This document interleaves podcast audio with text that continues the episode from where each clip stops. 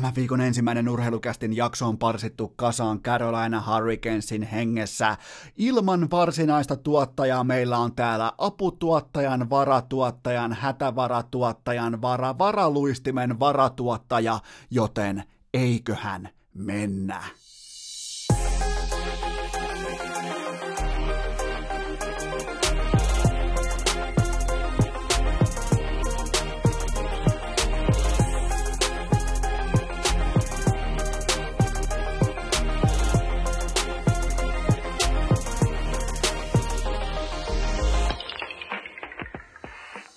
Tervetuloa teille kaikille rakkahille kummikuuntelijoille jälleen kerran viikonlopun jälkeen urheilukästin mukaan on maanantai 24. päivä helmikuuta ja lähdetään liikkeelle kylmästä tuottajakopen data pankin tuloksesta, joka kertoo tähän maanantaihin sen varsin vastaan sanomattoman faktan, että joulu, se on kulkaa kymmenen kuukauden päässä, eli mikäli nyt sattuu olemaan sellainen tilanne, että siellä eh, parvekkeella jonkinnäköinen lyhty kajastaa, jossa jonkinnäköinen tonttu on kyljessä, tai sitten myönnä pois, sä et ole vieläkään jaksanut kiikuttaa sitä feikki joulukuusta sivua sieltä jostain ää, eh, sivuhuoneen nurkasta, enää ei kannata. Nyt se peli on ohi, peli on pelattu, enää ei kannata leikkiä, että teenpä kevätsiivouksen paskan marjat, antakaa olla vaan paikoillaan, koska kymmenen kuukauden päästä on joulu, ja se on samalla myös saman datakeskuksen mukaan ylivoimaisesti, ylivertaisesti, yliarvostetuin pyhä suomalaisessa sekä myös globaalissa kristittyjen kalenterissa, koska mietitään nyt oikein, sellainen teennäinen, oikein niinku fitness-blogi henkinen, väkisin hössöttäminen alkaa viimeistään elokuussa, ja sitten se joulu lähestyy, se lähestyy ja lähestyy ja lähestyy, ja yhtäkkiä se joulu on, ja viimeistään 24. päivä joulukuuta sä jo toivot, sä rukoilet sun pomolta, että voi vittu kun pääsis takaisin töihin, että mä en kestä tätä väkisin hössöttämistä, että mä oon aloittanut jo Herran Jumala elokuusta, ja mä painan vieläkin, mulla on yhdeksännet valot mun kuusessa ja kaikki on Instagramissa, niin saatanaan ihanaa, vaikka kaikki meneekin päin helvettiä koko ajan. Ja tästä päästäänkin mukavasti ja oikein niin kuin näppärällä maanantai-jalalla, semmoisella oikein tonttumaisella, kun tontutkin nekin saatanan idiotit alkaa vihdoin kurkkia, niin päässään hyvällä posin kautta ajatuskehyksellä ensimmäiseen aiheeseen, että mikäli joulu ollaan nyt todettu, tuottaja Kopen datakeskus on tehnyt pyyteetöntä työtä, mä pyysin siltä yliarvostetuimmat joulupyhät, ei, ei joulupyhät, ei missään nimessä joulupyhät, vaan yliarvostetuimmat oikeastaan niin kuin pyhäpäivät kalenterista ja tuottaja Kopen data osoitti, että siellä on kärjessä joulu, joten sillä mennään, mutta mitkä vois olla urheilufanin yliarvostetuimmat päivät, ja kyllä vain miten sattukin, että tästä samasta datamankelista heitettiin ulos päivämäärä nimeltä 24. päivä helmikuuta 2020, nimittäin tänään on kello 10 illalla NHLn trade fucking deadline, ja se on siinä mielessä hauska päivä, koska se on medialle, se on nimenomaan tällaisessa niin kuin väliin putoamismediaskaalassa erittäin merkittävä päivä vaikka Amerikoissa, Kanadassa, koska NFL on tauolla, NBA ei oikein tapahdu mitään, sielläkin on just All-Star-tauko ollut, baseballia, okei, okay, Houston Astrosia lukuun välttämättä ei ole olemassakaan, joten nyt on chanssi, nyt on sauma, nyt on ö, ihan optimaalinen ää, aikaikkuna sille, että luodaan jotakin tyhjästä, tehdään pelaajille merkityksiä, jotka on todennäköisesti aivan tarpeettomia ja aivan paskoja, ja jokaisella löytyy myös aivan niin kuin selkeä konkreettinen syy sille, minkä takia jotain joukkue syöpiä treidaillaan tuolla jo, ö, ryhmästä toiseen, kunnes niistä tulee sitten jonkinlaisia niin kuin, ö, hylkiöpelaajia, AHL-pelaajia, tai ne laitetaan Eurooppaan, joten tota, ö, otetaan sykkeet alas, otetaan niin kuin silleen joulumaisesti sykkeet alas, koska jouluhan ei koskaan mene nappiin, siinä ei periaatteessa mitään järkeä, niin ei ole myöskään NHLn trade deadlineissa. Se on tänään kello kymmeneltä. Okei, me päässään paketoimaan. Mä aion nyt hypätä tähän samaan kelkkaan, koska keskiviikon kästi on tulossa sitten kaikkia näitä tärkeitä tradeja, kuin kusi vaihtuu paskaan ja sen jälkeen aletaan esittämään, että sillä olisi mitään merkitystä yhtään kenenkään kannalta, mutta muistakaa kuitenkin nyt kun te alatte hössöttämään, tai oikeastaan te fanit, teillä on ihan kaikki oikeus, teillä on periaatteessa jopa velvollisuus hössöttää, ylimyydä, ylihypettää, ylireagoida, mutta muistakaa kuitenkin se, että median luoma ää, siirtojen takarajapäivän tällainen niin volyymi perustuu vain ja ainoastaan siihen, että nyt on pakko keksiä jotain, koska pelikenttä on auki. Ei ole NFL, ei ole baseballia, NBA vähän nukkuu vielä tässä vaiheessa, niin NHL on ihan mieletön sauma loistaa, ja siitä syystä teistä tuntuu seuraavan vuorokauden ajan siltä, että ah, toikin kolmosketju jätkä, ai toi on noin tärkeä palapeli, ai jumalauta, toikin, mitä toikin pelasi viime kaudella, toi teki vaan kymmenen maalia, mutta toikin myydään niinku, kovina huumeina eteenpäin, joten siitä syntyy trade deadlinein sellainen uskomaton illuusio, millä ei ole mitään vastaavuutta siihen, että kuinka tärkeitä ne treidit oikeasti on, koska ö, 2000-luvulla me ollaan nähty NHL ja NBAssa kaksi oikeasti merkittävää treidiä,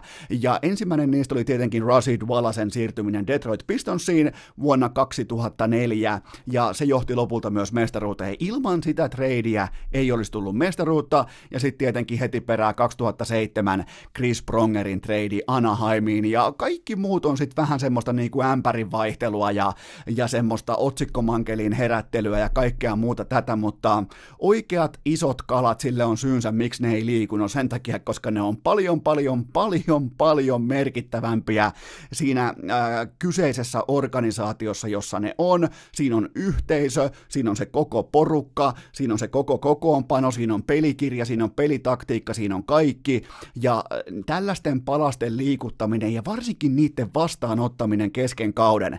Ei, ei ja vielä kerran ei, vaikka sä kuinka hyvä, vaikka olisit, sä olisit vaikka NHLn top top 20 pelaaja, suurin piirtein top 30 pelaajia ei treidata ikinä, mutta jos sä kuulut sinne, niin se sun onnistumishorisontti siellä uudessa joukkueessa on aika kapea, koska uusi yhteisö, uusi kulttuuri, uusi pelitapa ja vähän aikaa. Siinä on parikymmentä peliä enää kellossa jäljellä ja yhtäkkiä pitäisi niinku löytää sellainen juoksurytmi suoraan lennosta ja ei, se ei toimi, se ei ole koskaan toiminut se ei toimi tälläkään, vaikka mä haluaisin tulla nyt tänne teille kertomaan ja valehtelemaan silmät päästä, että tämä on nyt se päivä, päivä jumalauta, kun kymmeneen mennessä, kun siirtyy kaikkia, vittu vaahtoa tulee suusta, ja, ja ei, se, se olisi tapahtunut, se olisi tapahtunut viimeiseen 15 vuoteen, se olisi tapahtunut viimeiseen 20 vuoteen, mutta kun se ei ole tapahtunut, sen takia mun ei ole syytä, koska mä oon seurannut nämä kaikki ää, siirtojen takarajat kahdessa eri lajissa, jopa kolmessa, heitetään siihen mukaan vielä neljäs, niin silloin ei vaan siirry yhtään mitään konkreettista,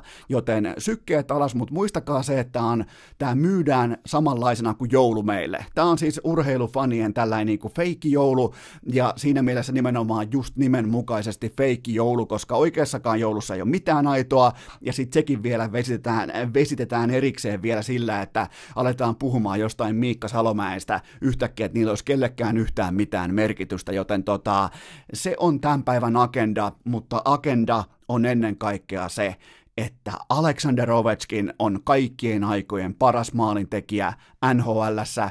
Nyt meni sitten tämä 700 maalin rajan rikkiä. Oli mahtavaa, että se meni, ei sen takia, että nyt nähtiin sitten tuuletus, nähtiin tällainen pienmuotoinen seremonia, nähtiin kaikki pelaajat kentällä, nähtiin ensimmäistä kertaa oikeastaan sellainen maali, mitä Ovechkin tuuletti mun mielestä jopa vähän maltillisesti, nimittäin mä olin vähän yllättynyt, että se ei juokse niin kuin Prudential Centerin pleksejä alas kokonaan, joten siitä hänelle pisteet, mutta me nähtiin vihdoin, nyt kun oli ollut kuiva kausi, neljä, viisi peliä, mitä se olikaan, niin tota, me nähtiin kaavioita, me nähtiin, kun mediataloilla oli aikaa valmistautua tähän, että yksi kaikkien aikojen parhaista jääkiekkoilijoista tekee nyt tämän uskomattoman rajapyykin, siellä on nimittäin, siellä, siellä, siellä ei ole tungosta siinä joukossa, siellä on kourallinen jätkiä, ja nyt siellä on myös Alexander Ovechkin yli 700 maalia, ja ö, kaksi tällaista kaaviota, nousi ylitse muiden ainakin mun silmissä, nimittäin maaliväli 600-700, eli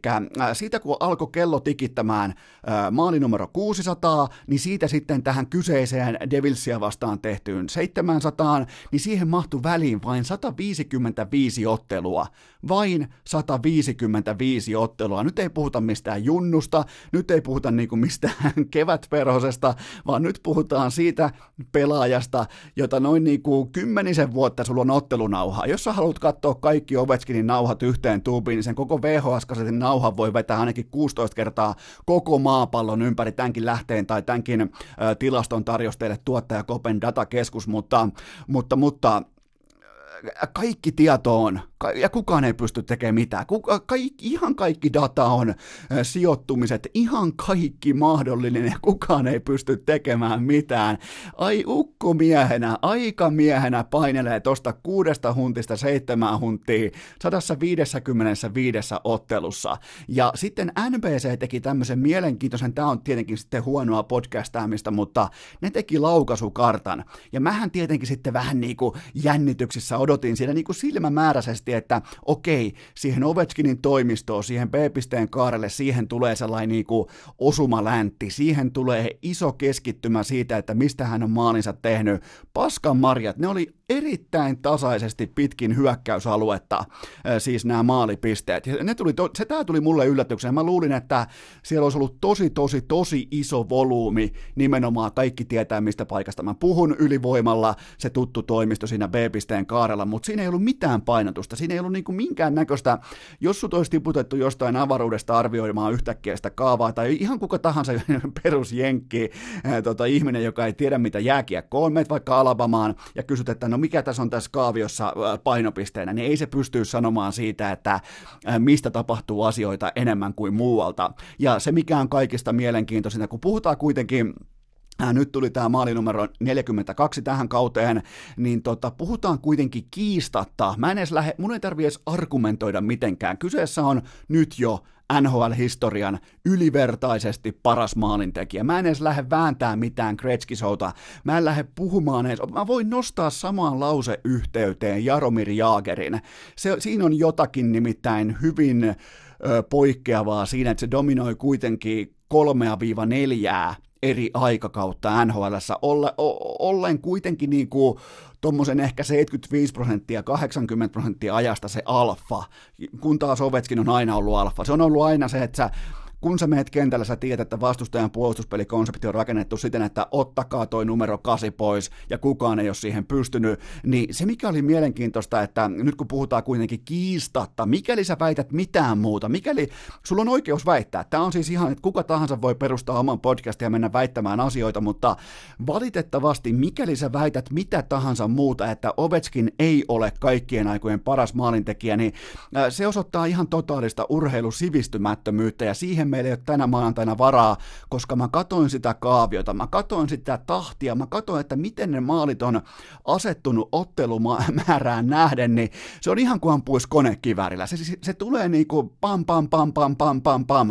ei slumppeja, ei kuumia kausia oikeastaan, vaan koko ajan sama tuotanto, sama niin kuin tuotannon taso, ja se on se, mikä nostaa lopulta, siellä ei ole sellaista kuumaa kautta, tai siellä ei ole sellaista, niin kuin, että okei, nyt onnistuu kaikki, vaan se koko ajan onnistuu kaikki. Miettikää, koko ajan. Kaikki siis perustuu siihen, että just sut pysäytetään ja kukaan ei voi tehdä sille asialle yhtään mitään. Ja tämä nostaa Aleksander Ovechkinin tämän 700 maalia. Hän on nyt siis 34-vuotias. Nyt joku voi huutaa, että no mites Kretski teki 29 vuotta ei, ei mennä sinne pummitason jääkiekkoon. Puhutaan ammattiurheilusta, joka alkoi suurin piirtein tuossa vuonna 90, 91, 92. Suurin piirtein silloin alkoi uh, ammattilaisjääkiekko. Sitä ennen kaikki toiminta oli ihan niin kuin päiväkerhotason toki alkoholivetoista pummijääkiekkoa. Sinne on turha mennä, sinne on turha lähteä kajomaan, kun puhuttiin kuitenkin aivan täysin eri lajista. Ja mä en pidä niitä ennätyksiä näin meidän kesken yhtään minään. Puhutaan siitä, että mitä on ollut huippuurheilussa. Ovechkin 34-vuotiaana 700 maalia, LeBron James 33-vuotiaana yli 30 000 pistettä NBAssa, Kobe Bryant 34-vuotiaana yli 30 000 pistettä NBAssa, Alex Rodriguez 600 kunnaria ikä, e, ikähaitarin osuessaan lukemaan 35 ja Peyton Manning 400 touchdownia NFLssä silloin, kun hän täytti 36 vuotta ja tohon se osuu. Tohon keskusteluun siis se lista on lyhyt, siinä ei ole hirveästi nimiä. No minkä takia? No sen takia, koska silloin kun tehdään jotain äärimmäisen poikkeuksellista, kun siellä on käynyt tuhansia, tuhansia, tuhansia ja vielä kerran tuhansia pelaajia kokeilemassa ja sinne kuitenkin yltää ehkä se seitsemän, kahdeksan, yhdeksän nimeä sille loppulistalle, mistä lähdetään puristamaan jopa lajien välisiä vertailuita, niin sieltä syntyy se kun me todistetaan jotakin suurta, me todistetaan jotakin hyvin historiallista ja nauttikaa tästä, koska te, rakkaat kuuntelijat, te voitte katsoa joka ikinen päivä, kun pelaa Washington Capitals-niminen NHL-organisaatio, niin se historia tapahtuu just nyt meidän kaikkien silmien edessä. On turha lähteä mihinkään YouTubeen haahuilemaan minkään Kretskin ennätysten kanssa, on turha lähteä haahuilemaan minkään tota, Phil Espositon VHS-nauhojen kanssa, ihan siis turhan päivästä toimintaa. Se historia on tässä ja nyt, ja se pukeutuu paitaan kahdeksan, ja se on kaikkien aikojen paras jääkiekossa, siis jää, vain ja ainoastaan jääkiekossa, nyt ei mennä muihin lajeihin, se on kaikkien aikojen paras maalintekijä jääkiekko-nimisessä pallopelissä, ja se on vaan kylmä fakta, että tohon ei tule ja tämän mä uskallan sanoa, että tollasta maalinteon mm, aitoa, vilpitöntä rakkautta, intohimoa, ympäri, sekopäisen ympäri juoksemistuulettamisen autenttista ilmettä, tota kaikkea, lapsen intoa, sitä ei tule kukaan kopioimaan tolla volyymilla ikinä missään olosuhteessa. Siis tää on jotain ihan täysin käsittämätöntä, ja sen, sen oikeastaan näkee vasta sitten, kun astuu, niinku, astuu ripauksen kauemmaksi ja uskaltaa katsoa sitä koko aika janaa sieltä, kun hän tuli Washington Capitalsiin. Ja sieltä tähän päivään saakka, että miten tämä koko uskomaton maalilinnake, miten se on rakennettu tiiliskivi kerrallaan ja missä tilanteessa ollaan nyt. Ja on vain ajan kysymys, mä takaan teille, että tolta ukolta löytyy ennen kuin kaikki on sanottu ja tehty siellä nimittäin maali, numero, se loppunumero, se alkaa lukemalla yhdeksän, mä takaan sen teille, se tulee olemaan väistämätön tosiasia, että eihän toi venäläinen kone, eihän toi hyydy, se ei osoita mitään hyytymisen merkkejä, se ei ole menossa yhtään mihinkään siis negatiiviseen suuntaan, se on edelleen NHLn paras maalintekijä, se on ollut sitä aina, ja se on nyt myös historian paras maalintekijä, joten LeBron James, Kobe Bryant, Alex Rodriguez, Peyton Manning ja nyt myös siis Alexander Ovechkin. Maanantai nurheilukääst. Yhtä tuskainen kuin kukkosen irvistys. Nyt sitten kaikki maanantai-kankeat kummikuuntelijat erittäin tarkkana, koska tämä on pikainen kaupallinen tiedote ja tämän tarjoaa kuntokeskusliikku, eli tuttavallisemmin liikku.fi ja mikäli sulla nyt on siinä kännykkä vieressä, niin kirjoita suoraan siihen osoite hakuriville liikku.fi ja käy katsomassa, mietipä muuten näin, mieti, että sut on tänään treidattu Herra Jumala vaikka Forsaan, mikä takaisku, mutta arvatkaa mitä, siellä on liikku. Sä voit mennä siellä treenaamaan joka ikinen päivä 05 ilta 11 ja mikä parasta, jos et ole koskaan käynyt liikussa, niin sä voit mennä aina maanantaista keskiviikkoon kello 16.19. Sä voit mennä koska tahansa kokeilemaan. Sä voit mennä, siis koska tahansa voit mennä testaamaan, että kunhan kello on välikössä 16 ja 19 ja päivämäärä on, tai päivä on joko maanantai, tiistai tai keskiviikko, niin ei muuta kuin testaamaan liikku.fi-palveluita, joten laita siihen osoiteriville liikku.fi, käy siellä on nimittäin treenikertoja tähän vuoteen jo liki 300 000 Herra Jumala, 300 000 kertaa olette käynyt jo painamassa pajalla sitä pyyteetöntä duunia, koska te tiedätte, että vaikka te olisitte NHL maalipörssin kärki niin kuin Brett Hull aikanaan, niin teille ei riitä se, että nostaa 80 kertaa kaudessa kädet kohti kattoa, että se on se ainoa voimaharjoittelu. Noin muuten sanoi aikoinaan Brett Hull, mikä oli kohtalaisen koppava statement, mutta silloin siihen varaa, sulle ei välttämättä ole siihen varaa, joten mene osoitteeseen liikku.fi ja Kohta on nimittäin kesä, äsken todettiin, että kohta on myös joulu, unohdetaan se, kohta on kesä, ja hyökkää heti sinne treenaamaan, käy heti hakemassa hyviä toistoja sisään, ota siihen, ota joku kaveri mukaan, ota muuten treenikaveri, pääsette molemmat testaamaan, tutustu ilmaiseksi. Maanantaista keskiviikkoon kello 16-19, mene osoitteeseen liikku.fi ja katso missä on sun lähin kuntokeskus liikku, ja nyt mennään eteenpäin. Urheilukääst! Ei aina paras, mutta joka ikinen kerta ilmainen! Tuli kuulkaa viikonloppuna täysin pyytämättä ja yllättäen mieleen omakohtaiset äärimmäisen uskottavat armeija-ajat Hennalan urheilukoulusta lähetti tuvasta, kun mulla oli kello. Jostakin syystä, Herran Jumala, mulla oli kello soimassa lauantai, sunnuntai välisenä yönä ja sillä hetkellä, kun se kello pirahti, mä en siis ole tunnettu siitä nyt ainakaan viimeiseen 15 vuoteen, että olisi kello soimassa minään muina aamuina kuin kalaan lähtiessä tai lentokentälle rientäessä edessä, joten se on mulle tuntematon kapistus. Ja siinä kun se pirahti suurin piirtein 0430, niin ensimmäinen kysymys oli tietenkin, että mitä helvettiä nyt tapahtui, ja tuli välittömästi yhtä tarpeeton olo. Miettikää, mäkin puoli vuotta armeijassa heräsin kuudelta joka ikinen aamu ja for what? Aivan täysin turhan takia, siis aivan täysin mitättömiä heräämisiä, mutta nyt mulla oli, niinku, mulla oli samanlainen prosessi käynnissä suurin piirtein 15 sekuntia sekuntia, että miksi, miten ja miksi juuri minä, ja sitten mä tajusin, että no siellähän on tietenkin Wilder vastaan Fury, raskaan sarjan titteliottelu odottamassa, joten huoli pois, ei muuta kuin kahvia koneeseen, ei muuta kuin kaikki telkkarit auki ei muuta kuin tutustumaan siihen, että mitä on inboxissa, mutta ennen kuin mennään inboxiin, niin tota, mulla on teille pikainen noteraus siitä, että mä tunsin kuitenkin motivaatiota heti aamusta, heti kun mä olin läössä, hyvä, että rintamalle, koska viime keskiviikon Kimanttia podcastissa Kimmo Timonen, yksi kaikkien aikojen vuohista, yksi kaikkien aikojen suomalaisen urheilun goateista. Hän kertoi tarinan siitä, miten aivan kaikki meni nappiin hänen armeija-ajoiltaan, se kannattaa käydä kuuntelemassa, mutta siinä oli mielenkiintoinen anekdootti siitä, että mikäli syttyy sota, niin Kimmo Timonen on varalähetti, joten arvatkaapa muuten nyt sit ihan itse, että kuka on se ykköslähetin tittelillä. Kuka on se, joka lähtee sinne niin kuin mun nimittäin elinajan odote siellä sota-aikana oli, oliko se jotain kuusi sekuntia per niin kuin tämmöinen sykäys tai hyökkäys, koska mä menen siellä Miettikää mun duunia muutenkin. On niin kuin tehdään jonkinnäköinen rintamahyökkäys, ja mä pyörin siellä yksinäisenä haukena, herra Jumala, siellä vastustajan linjastossa, ja mä yritän viedä niin kuin viestiä vaikka meidän kapteenilta, vaikka toisen pataljoonan kenraalille. Mä yritän olla se, joka vie sen helvetin tärkein. Ihan, sä voisit kirjoittaa siihen Whatsappiin, mutta ei, kun laitetaan Seppäsen pojalle kääret taskuun, ja se juoksee vastustajan linjaston läpi, ja silloin vielä Kimmo Timonen siinä peesissä. Siinä olisi muuten hyvä tutkapari. Eihän tässä niin kuin tämä maanantain urheilukästi tämä edes vaadi mitään muuta kuvailmaa tai mielikuvaa kuin sen, että minä ja Kimmo Timonen ollaan viemässä viestiä, jonka voi lähettää Messengerillä, Whatsappilla, Snapchatilla, voi lähettää vaikka Herran Jumala dickpikin printattuna, mutta ei laitetaan Seppäselle kääröjä ja Timonen lähtee vielä seiftaamaan selustaa, koska joo, no se on se kuusi sekuntia on se niin kuin meidän elinkaari. Mä en tiedä paljon se on Timosella, koska hän on varalähetti, mutta hän astuu sillä hetkellä kuvioihin mukaan, kun kun mä kaadun. Eli me ollaan niin kuin ikään kuin pakkipari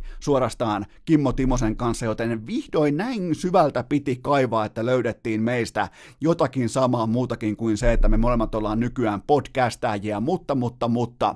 Mennään sinne inboxiin ja siellähän mua odotti aika massiivinen yllätys, koska mä aloin niin kuin nopeasti hyppäämään mukaan NHL-matseihin silloin 04.30 suurin piirtein lauantai, sunnuntai yönä, ja mä ihmettelin, että onpas paljon viestejä, että mikähän on vialla, onkohan jotain ongelmaa, onkohan, onkohan Fury vaikka loukkaantunut, onkohan Wilder vaikka kadonnut, mikä on nyt homman nimi, mutta ei. Siellä on nimittäin jättimäisenä narratiivina, oikein niin kuin äh, hyvän mielen storylineina oli se, että David Ayres – 42-vuotias Toronto Marleysin jäähallin kuski oli hypännyt askiin Toronto Maple Leafsin ja Carolina Hurricanesin ottelussa. Hän siis meni äh, Carolina maalille ja se saattaa olla joillekin tällä lähtökohtainen red flagi, että mikäli sä olet yksi maailman äh, kuuluisimmista jääkiekko-organisaatioista ja sä häviät kotikentällä kuusi kolme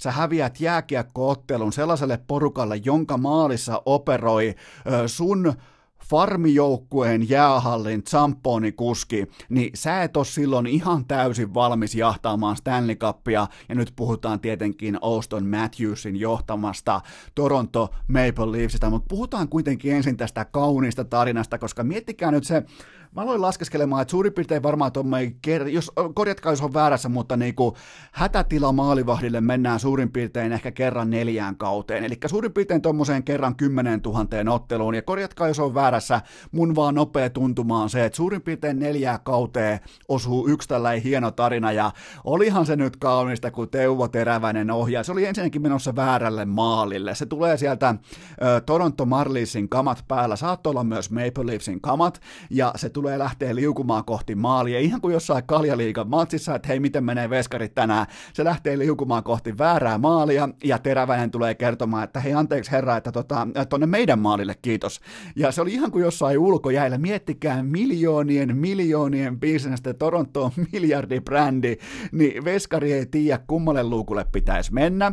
Vastassa on Matthewsia, Marneria, Tavaresta, kumppania, Nylanderia, ja ajatelkaa sitä tilannetta ylipäätään. Te tiedätte, jossain niin kuin syvimmällä sielusta tiedätte, että te ootte niin kuin hätätila maalivahteja. Se saattaa joskus kerran 10 000 osua se arpa myös teihin. Mutta miettikää se tilanne.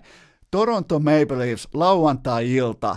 Oikein niin kuin pelataan hyvä, ettei playoff-matsia, koska molemmille ihan siis jättimäisen tärkeä ottelu playoff-implikaatioiden äh, kannalta. Ja David Ayres tulee kentälle ja nappaa siitä tuplaveen itselle. Ja kaikki se pelaajien käyttäytyminen, suhtautuminen, sellainen niin kuin Jääkiekko otti jälleen kerran jättimäisen PR-voiton. Se otti siis, se otti kaiken tosta irti. Siellä oli välittömästi Hurricanesilla oli muun muassa vaikka tämän kyseisen veskarin Eiresin numero 90 paitoja myynnissä, oli fanikama, oli, oli, tota, oli T-paitoja, oli joka lähtö ja nimenomaan se kulma edellä, että autetaan vähän ukkoa, heitetään sille tästä vähän niin kuin tippi kylkeen, että jokaisesta ostoksesta myös hänen omalle tililleen tai niin kuin omaan kohteeseensa ää, tota, tulee tuottoja, tulee tuloja, kaikkea tätä jääkiekolle ihan jättimäinen tupla V ja tota, jotenkin kaunista. Siis pystyy suoraan kadulta poimimaan yksittäisen ukon, se pukee kamat päälle, sitten arvotaan, että kummalle maalille mennään ja otetaan kiekkoa kiinni. Josta me päässään, nyt ei kuitenkaan mennä siihen, että jos sä oot franchise-pelaaja Auston Matthews, ei mennä kuitenkaan siihen, ollaan nyt jo suurin piirtein pari kästiä puhuttu putkeen siitä, että mä en luota Auston Matthewsiin, ja se on niinku, jos sulla on siellä kadulta poimittu, jos sulla on siellä 42-vuotias Champoni kuski maalissa vastustajalla, ja te pelaatte käytännössä playoff-paikasta, teidän implikaatiot tällä hetkellä, teidän otsit on suurin piirtein 52 prosenttia playoff, äh, niin kuin että menette sisään, niin, ja, ja vastustaja on Carolina Hurricanes, joka pelaa hyvin voimakkaasti, koska jos te lipsahdatte villiin korttiin, niin se on just tämä Carolina, joka pyyhkii teidän ohi, ja, ja te ette voi, siis te ette, tämän takia varataan ykkös ykkösenä pelaajia, että mikäli tulee eteen sellainen tilanne, että sun vastustaja, playoff, tuleva playoff-vihollinen kenties, sun vastustaja pelaa ilman maalivahtia, sieltä haetaan kadulta joku champoni kuski AHL-hallilta, varahallin, varahallin, varahallin, varakuski haetaan, puetaan kamat päälle, niin jos sä oot se ykköspikki, ykkösvaraus, koko franchisein viiksi naama kasvot, ja näytät vähän Pablo Escobarilta tai joltain halvalta tota, pornotähdeltä, niin sä et, sä, sä et häviä näitä matseja, sä, sä, et vaan, sä et häviä, sä et voi olla 0 plus 0, sä et, sä et voi jäädä kiikareille tuossa tilanteessa, missä ottelussa tehdään yhdeksän maalia, ja sä et voi olla se, joka on silloin no show, sä et voi olla se, joka on silloin poissa kuviosta, sä et voi olla se, joka jättää kantamatta lauantai-ilta Toronto, mutta me ei mennä sinne. Me, me, me, me just sovittiin, että me ei mennä siihen aiheeseen, vaan aletaanpa puimaan vähän niin kuin isommassa kuvassa sitä, että jos sieltä pystyy hakemaan jostain farmiseuran jäähallilta Zamponi kuskin maalille, niin mitä jos mä sanon teille, että maalivahin pelipaikka jääkiekossa, tai siis maalivahtitalentti on aivan täysin yliarvostettua? Mitä jos mä heitän teille tuommoisen la- lauseen tähän maanantai-aamuun, niin mi- miten te kohtaatte sen? Miten te lähestytte sitä, jos mä toteen teille, että mitä jos noi onkin noi veskarit aivan täysin yliarvostettuja, niistä tehdään vaan mystisiä hahmoja mediassa, niistä tehdään, ne on useimmiten outoja, ne vaihtaa Herran Jumala erätauoilla aluspukuja, ne ei puhu kellekään, ne harvemmin myöskään osaa puhua, ne ei ole hauskoja, niillä ei ole hyviä juttuja, niillä on helvetin isot kädet, niillä on ylipalkattu tili, ne ei koskaan loista tosi paikoissa pois lukien ehkä joku niinku ihan muutama veskari tässä viimeiseen 15 vuoteen, ja mitä jos onkin yliarvostettu pelipaikka? Mitä jos me ollaan liikaa sukellettu tämmöiseen Juhani Tammismaiseen, että no, mikäli maalivahti ei pelaa hyvin, niin, niin kaikki on päin per... Ja niin kuin, että mitä jos me ollaan sukellettu liikaa siihen, että me, koska meillä on Suomessa aina ollut verrattain hyvät maalivahit, meillä on ollut Kari Lehtosta, meillä on ollut äh, Miika Kiprusovi, meillä on ollut äh, joka lähtöön, meillä on ollut tota, nyt tietenkin Tuukka Raski, Pekka Rinne, kumppanit, mutta mitä jos me suomalaiset ollaan liikaa hurahdettu siihen, että veskarilla ylima, ylimalkaan on se jättimäinen merkitys, se kaiken kääntävä merkitys. Jos sieltä pystyy yksittäisiin otteluihin kaivamaan jätkiä vaikka varahallilta, Zamponin kyydistä, miettikää se Zamponi köröttelee siinä pitkin jäätä, niin yhtäkkiä tulee NHL joku supervisori ja hakee sen jätkän kantaa, kantaa tota tonne äh, Maple Leafsin hallille, kamat päälle askiin ja ottaa tuplaveen jättimäisen isosta matsista itselleen. Miettikää sitä, joten Mä oon ainakin valmis päästää irti semmoisesta niinku veskareiden nuole, nuoleskelusta ja semmoisesta. Aika, siis eihän tämä niinku, tää kulttuuri ei ole läsnä. Jos te vertaatte vaikka, uh, nyt on playoffit on kohta ajankohtainen aihe, niin vertaakaa vaikka sitä, että miten puhutaan vaikka liigan playoffeista, miten puhutaan niistä otteluista Suomi-mediassa ja miten puhutaan sitten vaikka Kanadassa NHLn pudotuspeleistä. Siellä nimittäin narratiivi kasataan niiden oikeasti merkittävien ykkössenttereiden, ykköspakkien varaan, ja Suomessa lähtee sellainen puolilaiska vähän sinne päin ampuminen siitä, että no noilla on parempi veska ja se voittaa. Ja that's it. Se on niin kuin end of story, ei muuta kuin lehteä painoa vaan ja vitusti my- tuntuu myyvän. Niin tota, mä, en, mä en tiedä. Mä, mä en, tää antoi mulle sellaisen niinku, Tämä ei niin kuin merkitse tietenkään mitään. Ja tällainen niin kuin ihmeellinen sattuma tapahtuu kerran 10 000 ja suurin piirtein, että ylipäätään sinne tulee hätätilanne maalivahti, mutta mä aloin pohtia sitä ihan siis vakavissani, että tuleeko liikaa kumarrettua sitä, että kuinka isoja talentteja veskarit on? Ja kuinka paljon niitä niinku sit löytyy tuolta pinnan alta, ketkä ihan oikeasti pystyy tulemaan ottamaan sen vahvan playoff runin, pystyy tulemaan ottaa, koska jos vaikka Antti Niemi pystyisi tällä, äh, tänä keväänä, vaikka sanotaan pakon edessä, muuten se on pakko sanoa, nyt mä oon tästä kohta liikkumassa, nyt mä teen tätä sunnuntai-iltapäivänä, tätä kyseistä podcastia, mä oon tästä liikkumassa kohta henkilökohtaisesti kohti Jokerit SKA-ottelua, niin tota, Budo, mä tiedän siis kokoonpanon tässä kohdin, mä en tiedä yhtään tietenkään, te tiedätte jo tätä, tätä kuunnellessa, että miten siinä ottelussa kävi, mutta tota, mä jotenkin löydän sen huolestuttavana, että Janis Kallins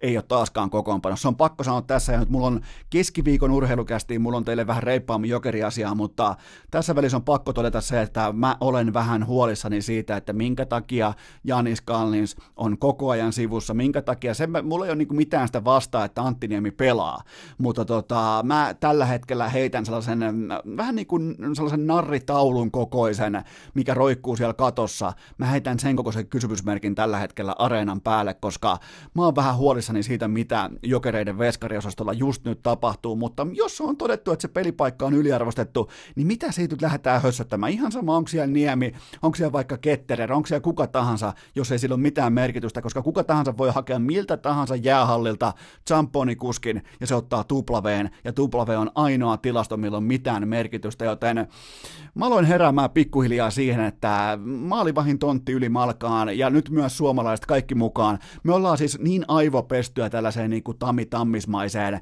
sellaiseen puolilaiskaan toteamiseen siitä, että jos kaksi samanarvoista joukkuetta kohtaa, niin se, se joukkue hä- häviää, jolla on huonompi maalivahtipeli. Ah, no shit. Mutta siis niin kuin, että niitä maalivahteja on, niin sitä talenttia on, ja ne ei ole yhtään sen kaksisempia, ne on vähän jopa outoja. Niin kuin muutenkin lopetetaan tämä veskareiden nuoleskelu. Tässä ja nyt, koska sieltä voi kuka tahansa, koska tahansa tulee ottaa kiekot kiinni, joten keskitytään niihin pelaajiin, joilla on oikeasti merkitystä. Ykkössentterit, maalintekijät, peliä tekevät pakit, eli Crosbyt, McDavidit, Ovechkinit, Miro Heiskaset, kumppanit. Sieltä löytyy se erottavat tekijät, ja kuka tahansa, koska tahansa voi olla maalivahti.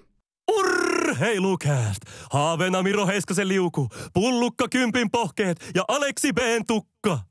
Se on kuulkaa sellainen homma, että on aika vaihtaa lajia jääkiekosta kuningaspeli jalkapalloa ja mä kysyn teiltä heti kärkeen, että ootteko muuten joskus törmänneet sellaiseen jalkapallo ihan huipputason vaikka mestarien liiga ennakkoon, joka lähti siitä liikkeelle, että kummalla on parempi maalivahtipeli. No ette ole, koska tämä legendaarinen pallopeli, tämä on niin vanha, tämä on niin kulttuurivetoinen ja tämä on niin akateemisen älykäs, että tänne ei tarvi lähteä keksimään mitään hokkus temppuja niin kuin jääkiekon. Jääkiekko on kuitenkin vähän tällainen niin kuin sihvoslaisittain pallopelien äpärälapsi, ja se on vasta tulossa siihen aikuisuuden tilaan, että voidaan lopettaa se veskarien nuoleskelu ja voidaan keskittyä itse oleelliseen, ja tätä tekee parhaiten jalkapallo, koska mm, mietitään, ootteko joskus, mä en ole nimittäin, mä en ole ainakaan nyt viimeiseen kymmenen vuoteen, mä muistan yhden yksittäisen tämmöisen kokeilun, tai sekin oli semmoista niin kuin Gert Remmel-tyyppistä erikoisuuden tavoittelua, kun hän päätti, että oliko 2010 MM-kisojen vai 2014, taisi olla 2010 MM-kisojen mestaruuden voittaa se maa, ää, tota, jolla on paras maalivahti, ja aivan siis täysin totaalinen fiaskoarvio, se voitti se, joka piti palloa parhaiten itsellään, kun maalivahti ei tarvitse oikeastaan koskea palloa kertaakaan koko kesä tai heinäkuun aikana, puhun tietenkin Espanjan kaikkien aikojen kuivimmasta jalkapallon hyvä ettei tappaneesta pelitavasta tikata äkästä, kun vähän siirreltiin palloa keskialueella ja voitettiin kaikki pelit 1-0, mutta se on kuitenkin sellainen fakta, että urheilufanit, me ei olla tarvittu kalenteria lainkaan. Me, me niin kuin äsken tuli sanottua tuossa heti kärkeen, että okei, joulu on tänään kymmenen kuukautta ja okei, nyt mennään helmikuun äh, ihan loppu, suoraan loppuspurttia, mutta fakta on kuitenkin se, että me ei olla tarvittu viimeiseen 15 vuoteen kalenteria, koska meille riittää se, että me laitetaan suurin piirtein äh, tietyssä vaiheessa vuotta, me laitetaan telkkari päälle näin,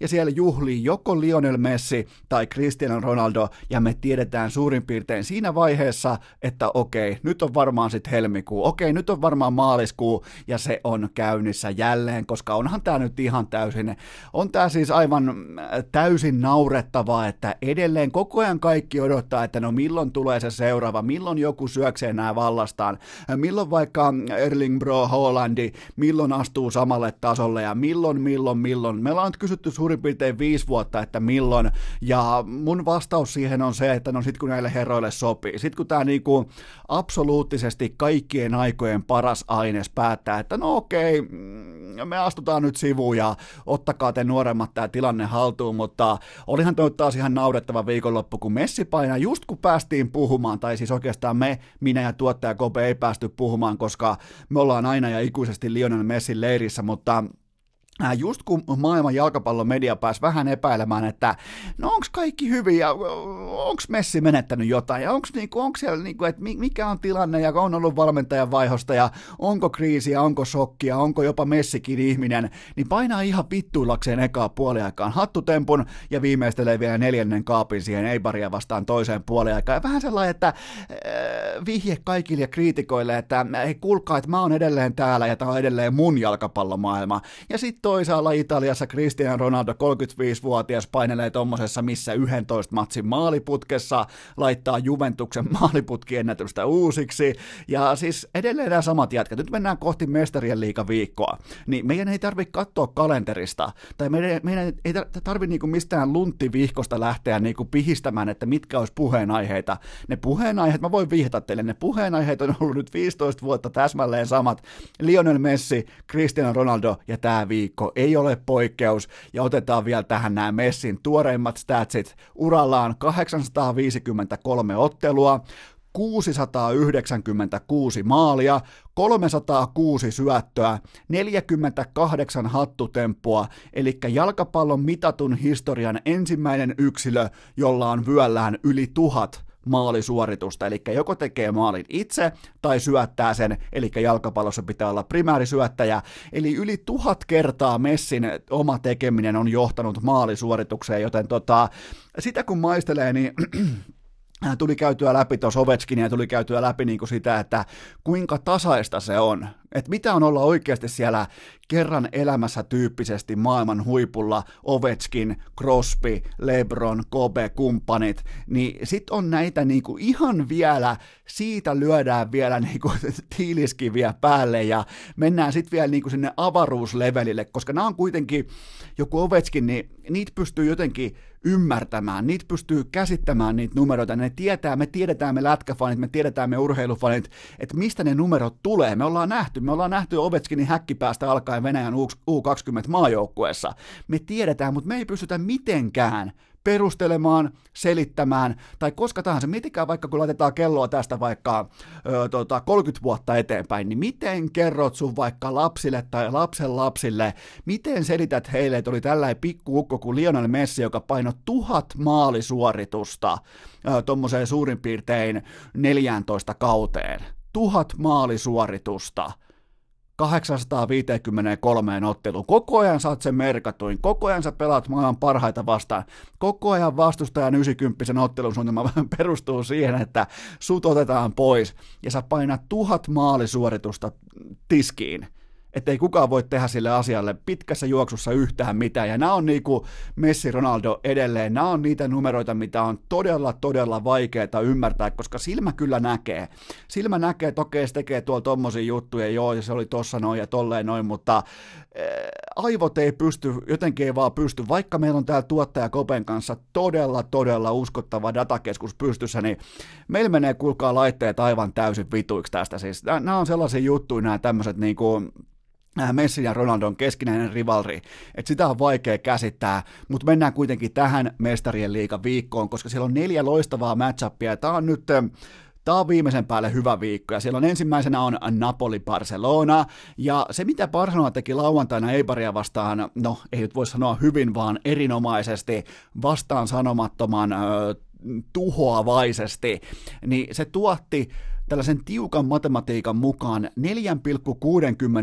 4,66 maalin odottaman. Ja se on niinku, jos se peli päättyy 5-0 tai jotain noilla numeroilla, se on silloin pien lukema. Eli siellä tuhlattiin ihan helvetisti, koska jos sä pystyt tuottamaan 4,66 Understatin mukaan, niin silloin, silloin sä voit mennä koska tahansa kuumana päivänä kaksinumeroisille, siis ihan koska tahansa. Mä en tiedä, onko mä ikinä nähnyt 4,66 maalia ammattijalkapallossa. Se on siis aivan helvetisti. Ja silloin siis Messi neljä kaappia itsekin paino siihen tauluun, mutta äh, tota, se mikä oli mielenkiintoista, niin Napoli meni äh, rimaa hipoen Breskian yli voitolla 2-1, tarvi siihen vielä rankkarin tuekseen, mutta silti tästäkin huolimatta, nyt kun on tällainen hurlum hei voitto ja Messi neljä maalia ja otsikot täynnä ja kaikki isot somekanavat täynnä Messin Goat-kuvia, niin mä povaan silti vaikeita matsia Barcelonalle, koska eihän ne vaikeudet, ne ei ilmineeraa itseään tai ne ei nosta päätään silloin, kun vastassa on etukäteen jo lyöty. Varsinkin sulla on kotikenttä, sulla on optimaalinen kokoonpano ja silloin varsinkin sulla on Griezmann, joka tietää tällä hetkellä koiran paikkansa. Sen tehtävä on ainoastaan auttaa Lionel Messiä. Silleen siis Griezmann on ihan jäätävän yliarvostettu pelaaja ja se pitää nyt jotenkin pystyä ymmärtämään, että se ei ole huippuluokan ratkaisupelaaja huippujalkapallossa. Ja se koko konsepti saatiin, mä katsoin tuon koko matsin lauantaina, niin koko konsepti saatiin elämään siten, että Messi tekee yksin ihan kaiken. Ja nyt sitten taas vastaan tulee Napoli, vieraskenttä, aina vaikea Italia, niillä on ennenkin ollut siellä vaikeuksia. Mä povaan nyt, kun kaikki odottaa tietenkin, että okei, nyt saatiin ketsuppipullo auki, että nyt on hurmosta, ei muuta kuin pizzaa uuniin ja sellaiseen kiviuuniin siellä Napolissa, ei muuta kuin syömään.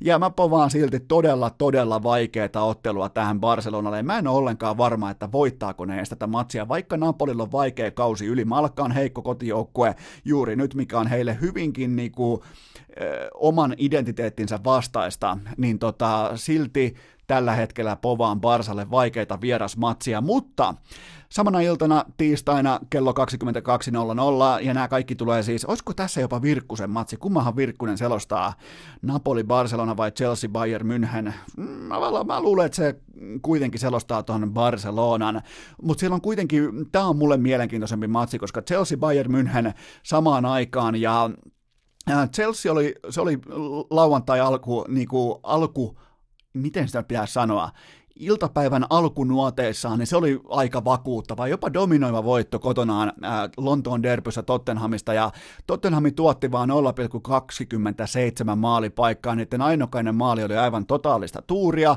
sekin oli oma maali, joten Chelsealtä todella vakuuttava näyttö, ja pari rimaakin vielä osui kaupan päälle, ja sen sijaan sitten taas Bayern München erittäin hapuileva kotivoitto perjantai-iltana 3-2, ja se täytyy sanoa, että jos tuli tuossa niinku alleviivattua sitä, että jalkapallo ei koskaan noteraa niinku sinällään maalivahteja, on ne sitten hyviä tai huonoja, ja niitä ennakoita ei koskaan niinku rakenneta tällaisen niinku lätkähenkisen veskarihurmoksen pariin, niin onhan toi Manuel Neuer tällä hetkellä ihan täys fiasko. On, on siis niinku, se, se yrittää edelleen elää sitä rokkitähden elämää siellä maalillaan. Sieltä puuttuu dynaamisuus, puuttuu varmuus, puuttuu itseluottamus, puuttuu nopeus, ja sitten nähdään sitä, että hän tekee ihan konkreettisia omia maaleja, joten Chelsean pitää ymmärtää, siis Frank, äh, Frank Lampardin ja Chelsean pitää ymmärtää tässä kohdin, että siinä mm, ämpärillisessä vettä on tällä hetkellä ihan ripaus verta mukana, ja se on pakko haistaa kotikentällä. Sinisten on pakko haistaa se tässä ja nyt, koska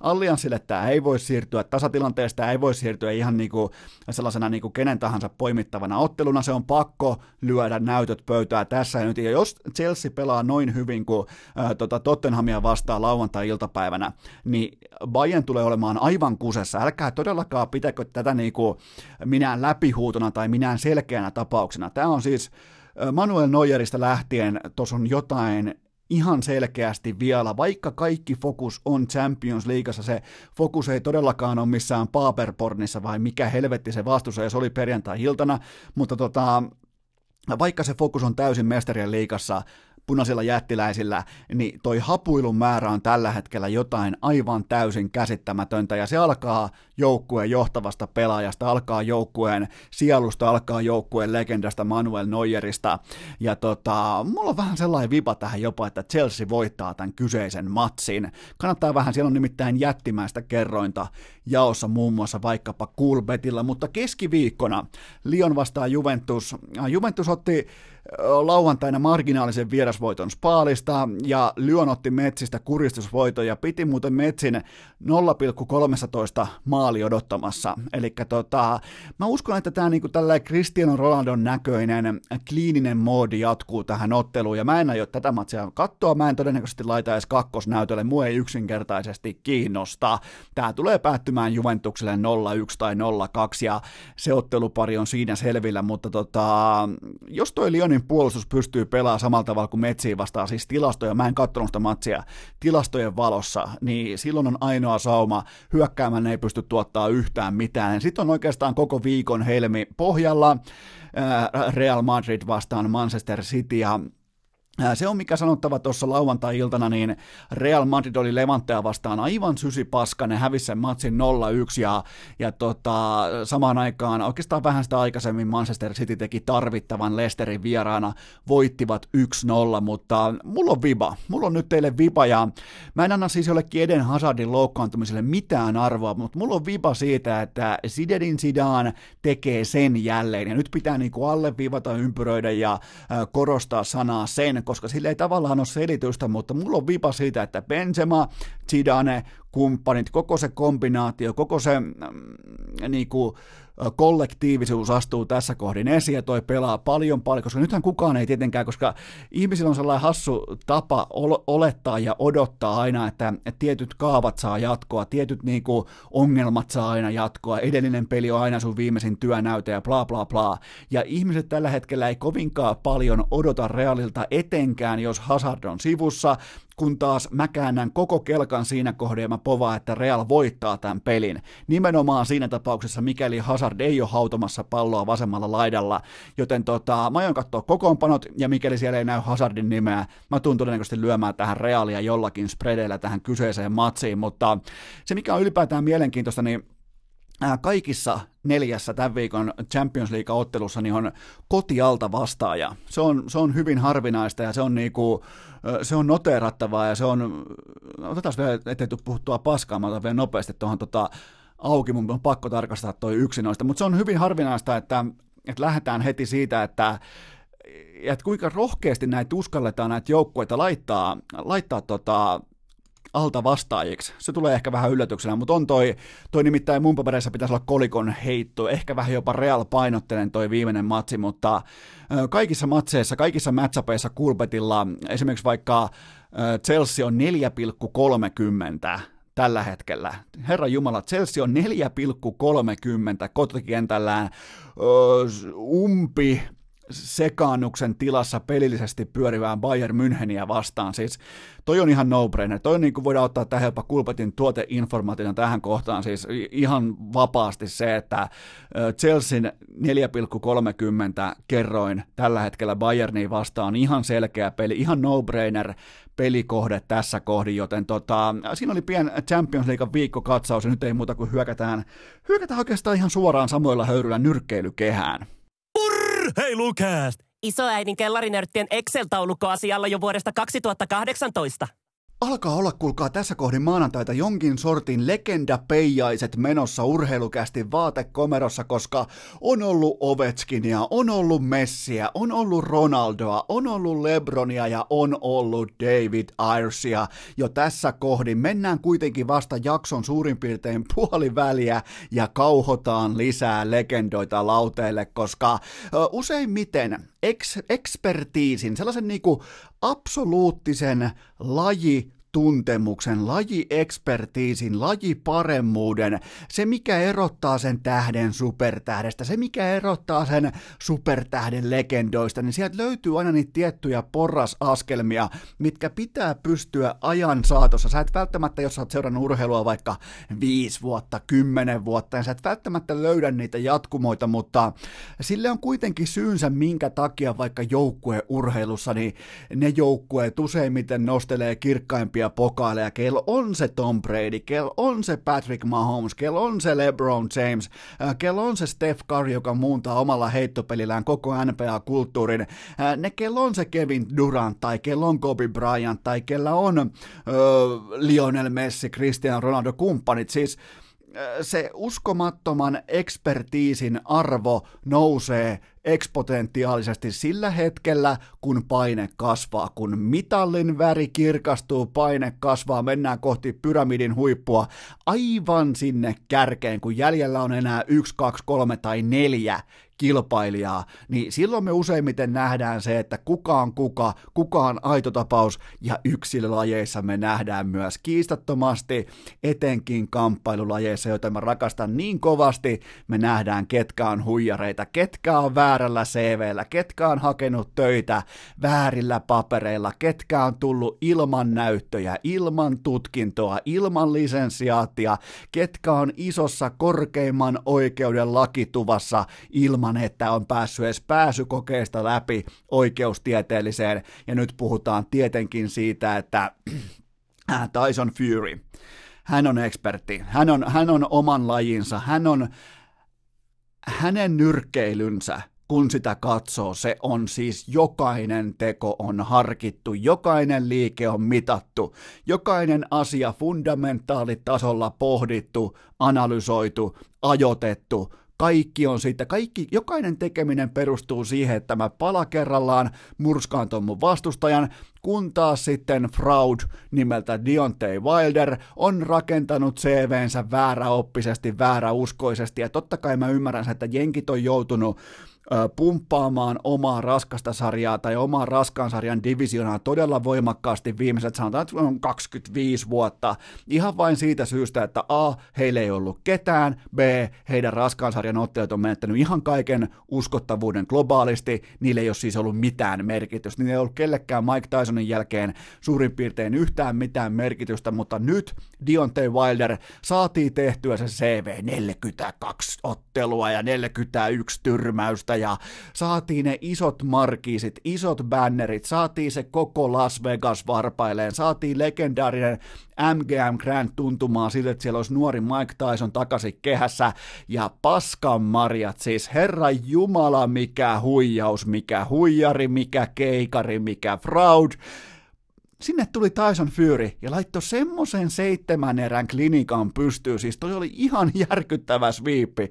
Mä en ole vieläkään toipunut, nyt mennään, ollaan jo sunnuntai-iltapäivässä, kello on 15.15 15, sunnuntai-iltapäivä, kohta pitää mennä ää, tota, kohti jokereiden ottelua, mutta ja tämä on vielä viimeisiä osioita, mitä mä ylipäätään teen tälle narulle, mutta mä oon vieläkin ihan täysin järkyttynyt siitä, että kuinka paljon parempi nyrkkeilijä Tyson Fury oli, ja kuinka paljon, siis ihan puhutaan fundamentaalitason nyrkkeilystä siitä, että ö, mikä on sun ottelutaktiikka, mikä on sun ottelusilmä, mikä on sun nyrkkeilysilmä, mikä on sun liike, mikä on sun ajoitus, mikä on sun kaikki, ihan kuin isät vastaa pojat, ihan siis niin kuin valmentaja vastaa ensikertalainen, ihan kuin, niin kuin joku Lionel Messi vastaa joku tota HP47 toppari, siis ihan käsittämätön tasoero, to, miettikää pyramidin kärki, nyt vihdoin vihdoinkin oltiin päästy siihen pisteeseen, että nyrkkeilyssä oli oikeasti saatu, ja tämän lausunnon takana mä seison, oli oikeasti saatu parhaat vastakkain, niin miettikää, mitä tämä kertoo raskaan sarjan huipusta, koska samaan aikaan, tai niin kuin ihan muutama kuukausi aikaisemmin, Anthony Joshua joutuu ottelemaan uusinta tittelistä jotain saatanan hodarimyyjää vastaan. Ja sitten Deontay Wilder saa kotikentälleen omilla tuomareillaan optimiolosuhteissa. Tyson Furyn, joka oli kolmen vuoden tauolla, tuli takaisin, otti tasurin, ja nyt tiedettiin, mitä sieltä on tulossa, ja Wilder pelkää. Siis siitä näki, että toi tilanne hirvitti sitä ylipäätään toi koko, että nyt ne muuten ne vyöt voi lähteä, nyt mun pitää varmistella, mun pitää purkaa kiekkoa pitkin kaukaloa. Sitten näki oikein, että se pelkää, Tyson Fury nautti siitä tilanteesta, kun hän tulee kuninkaan tuolilla sisään MGM Grandille. Siis nauttii siitä tilanteesta, että mä tulin hakemaan sun vyöt ja sä et voi tehdä sille mitään. Siis tota on legendastatus, tota on, niinku, tota on se ekspertiisi, kun sä oot niin paljon parempi, mutta koska kaikki puhuu, tai kaikki puhuu siitä, että Wilderit puuttuu itseluottamus. No mistä se puhuu, miksi se puuttuu? Minkä takia puuttuu itseluottamus?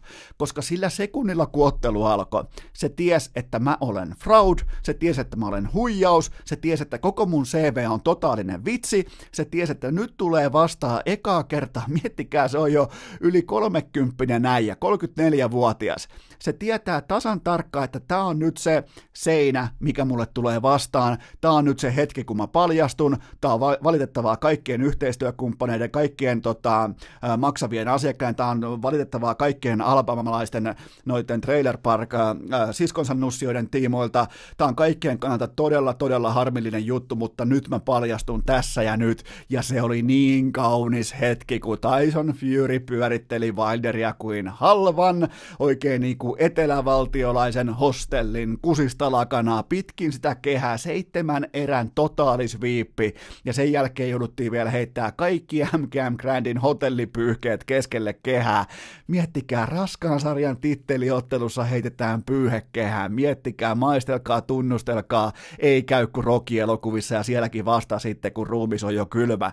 Joten tota, ihan uskomatonta, siis niin tyly näytös niin kylmä näytös, että se ei jättänyt mitään, se ei jättänyt nimittäin kolmosottelua. Se tappoi trilogian, se tappoi ihan koko ton, se veti ulos koko ton äh, Deontay Wilderin kuplan kaiken ilman. Se on tällä hetkellä tyhjiö, siellä ei ole mitään. Fraud paljastui ja kaikki on silloin sen jälkeen voittajia, koska äh, tota, mulla on tässä teille muutaman niinku, mulla on listaus siitä, että mitä seuraavaksi, mitä, mitä voisi nyt tulla seuraavaksi, ja tällä hetkellähän kaikki kortit on D, DAZN, eli Daznin.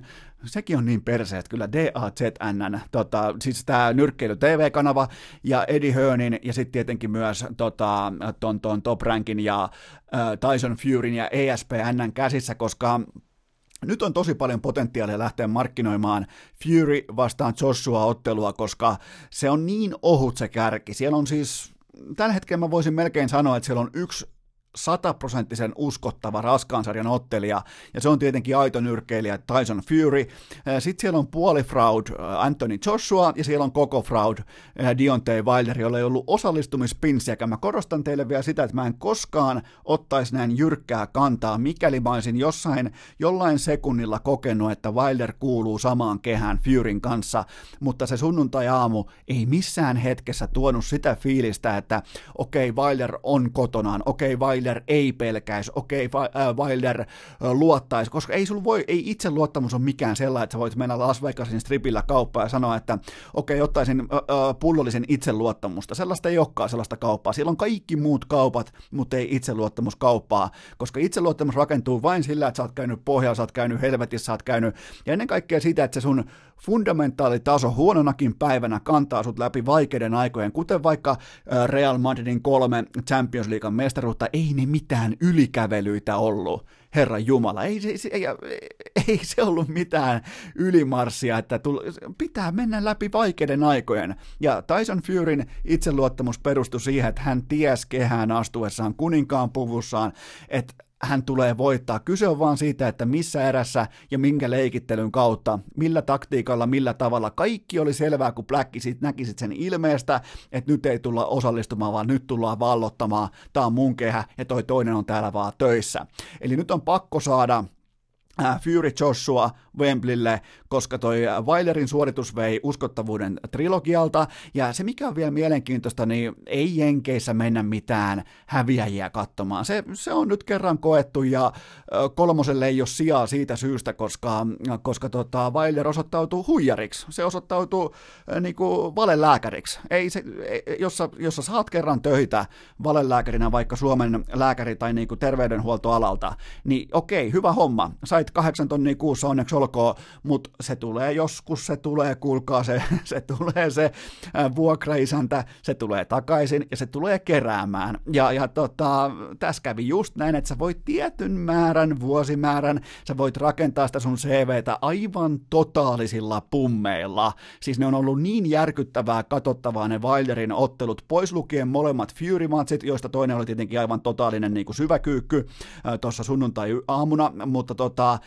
siellä olla, ollaan oltu kusessa Ortisiin vastaan, siellä ollaan oltu kusessa, milloin se olikaan, hyvä ettei köysissä, mutta joka tapauksessa kaikki muut vastustajat, niin ne on melkein sama kuin sieltä tuotais toinen käsi selän takana ottelevia Robert Helenuksia ihan siis niin kuin melkein suoraan, joten tota, mä nautin siitä, kun urheilu paljastaa huijarinsa, mä nautin siitä, kun varsinkin yksilökamppailulla, mä, näy, mä nautin siitä, mä en tiedä mikä teidän tulokulma siihen on, mutta mä nautin siitä hetkestä, kun mä näen ottelijan silmistä, että se pelkää, koska silloin, äh, ja enkä siis sen takia, että mä olin tässä ottelussa aivan täysin oikeassa, mä otin oikean ottelijan oikeilla argumenteilla, oikeilla äh, perusteilla, mä niin kuin jotenkin löysin heti sen, että mistä, mistä on nyt kyse, kumman puolesta mä laitan mun rahat, rahat, kumman puolesta mä laitan urheilukästin kunnian keskelle siitä, että kun mä sanoin teille, että Fury voittaa tämän matsin, ja tässä ei ole niin kuin sinänsä mitään epäselvää tässä kyseisessä ottelussa, mutta tota, Tyson Fury on tällä hetkellä raskaan sarjan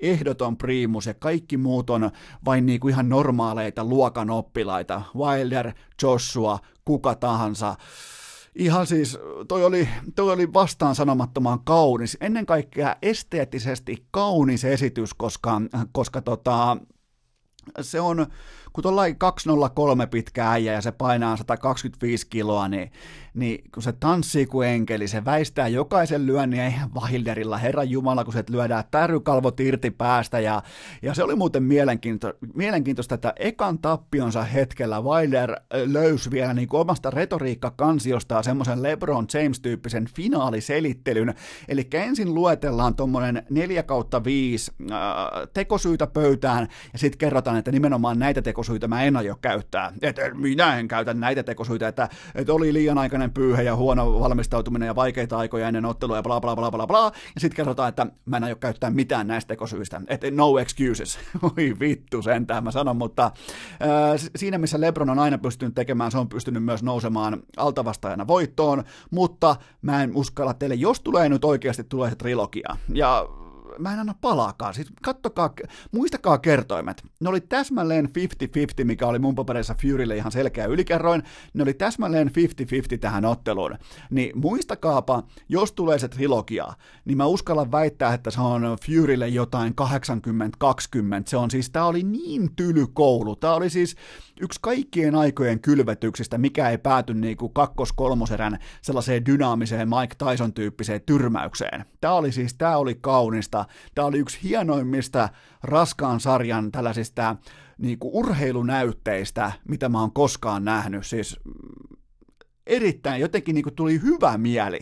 Eikä, eikä vain sen takia, että toi Wilderin pummi sai selkänsä, tai että Tyson Furyn uskomattoman hieno jaloilleen nousu sekä ensin arjessa että urheilijana sai tietynlaisen kruununsa, mutta, mutta jotenkin mä, mä vaan tykkään siitä, että niin kuin fundamentaalitason huippurheilijat, kuten vaikkapa just Kobe Bryant, kuten vaikkapa Lionel Messi, Ronaldo, Sidney Crosby. Mä tykkään, kun silloin kun se paine tiivistyy ja ne astuu esiin ja ne tuhoaa kaiken tieltään, niin sitä me halutaan nähdä. Me halutaan nähdä just sitä ja sen takia, että tämä oli mahtava raskaan sarjan titteliottelu. Urheilukääst! Jotain tiedetään! Loput arvataan!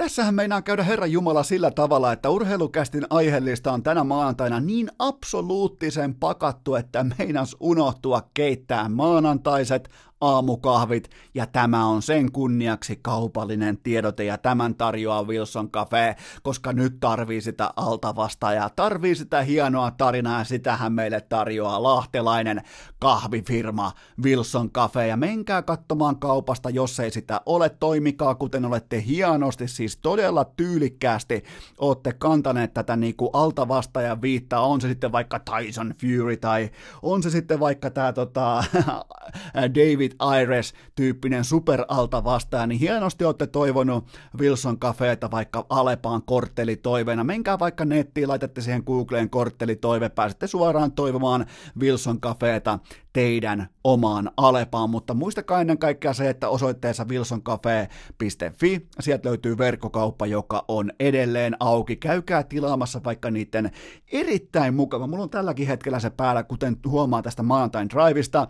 Mulla on Wilson Cafeen teepaita. Se on varmaan tällä hetkellä, jos pitäisi lähteä rankkaamaan top 5 mukavimmat teepaidat, niin öö, kakkosena olisi Ranen violetti teepaita ja ykkösenä olisi Wilson Cafeen tämä uskomattoman pehmeä tumma teepaita, joten tota, käykää hakemassa, se on nimittäin yhtä kauniin pehmeitä kuin heidän mahtava kolmos- ja neloskahvinsa, jotka ovat edelleen mun jokapäiväisiä suosikkeja, joten laittakaa kuppi kuumaa kiehumaan, valitkaa Wilson Cafe, pyytäkää sitä kauppaa, pyytikää kauppialta, tehkää korttelitoiveita ja menkää ehdottomasti osoitteeseen wilsoncafe.fi ja käykää verkkokaupassa, koska onhan se nyt hienoa ostaa itselleen uusi uljas pehmeä teepaita, joten osoite on wilsoncafe.fi.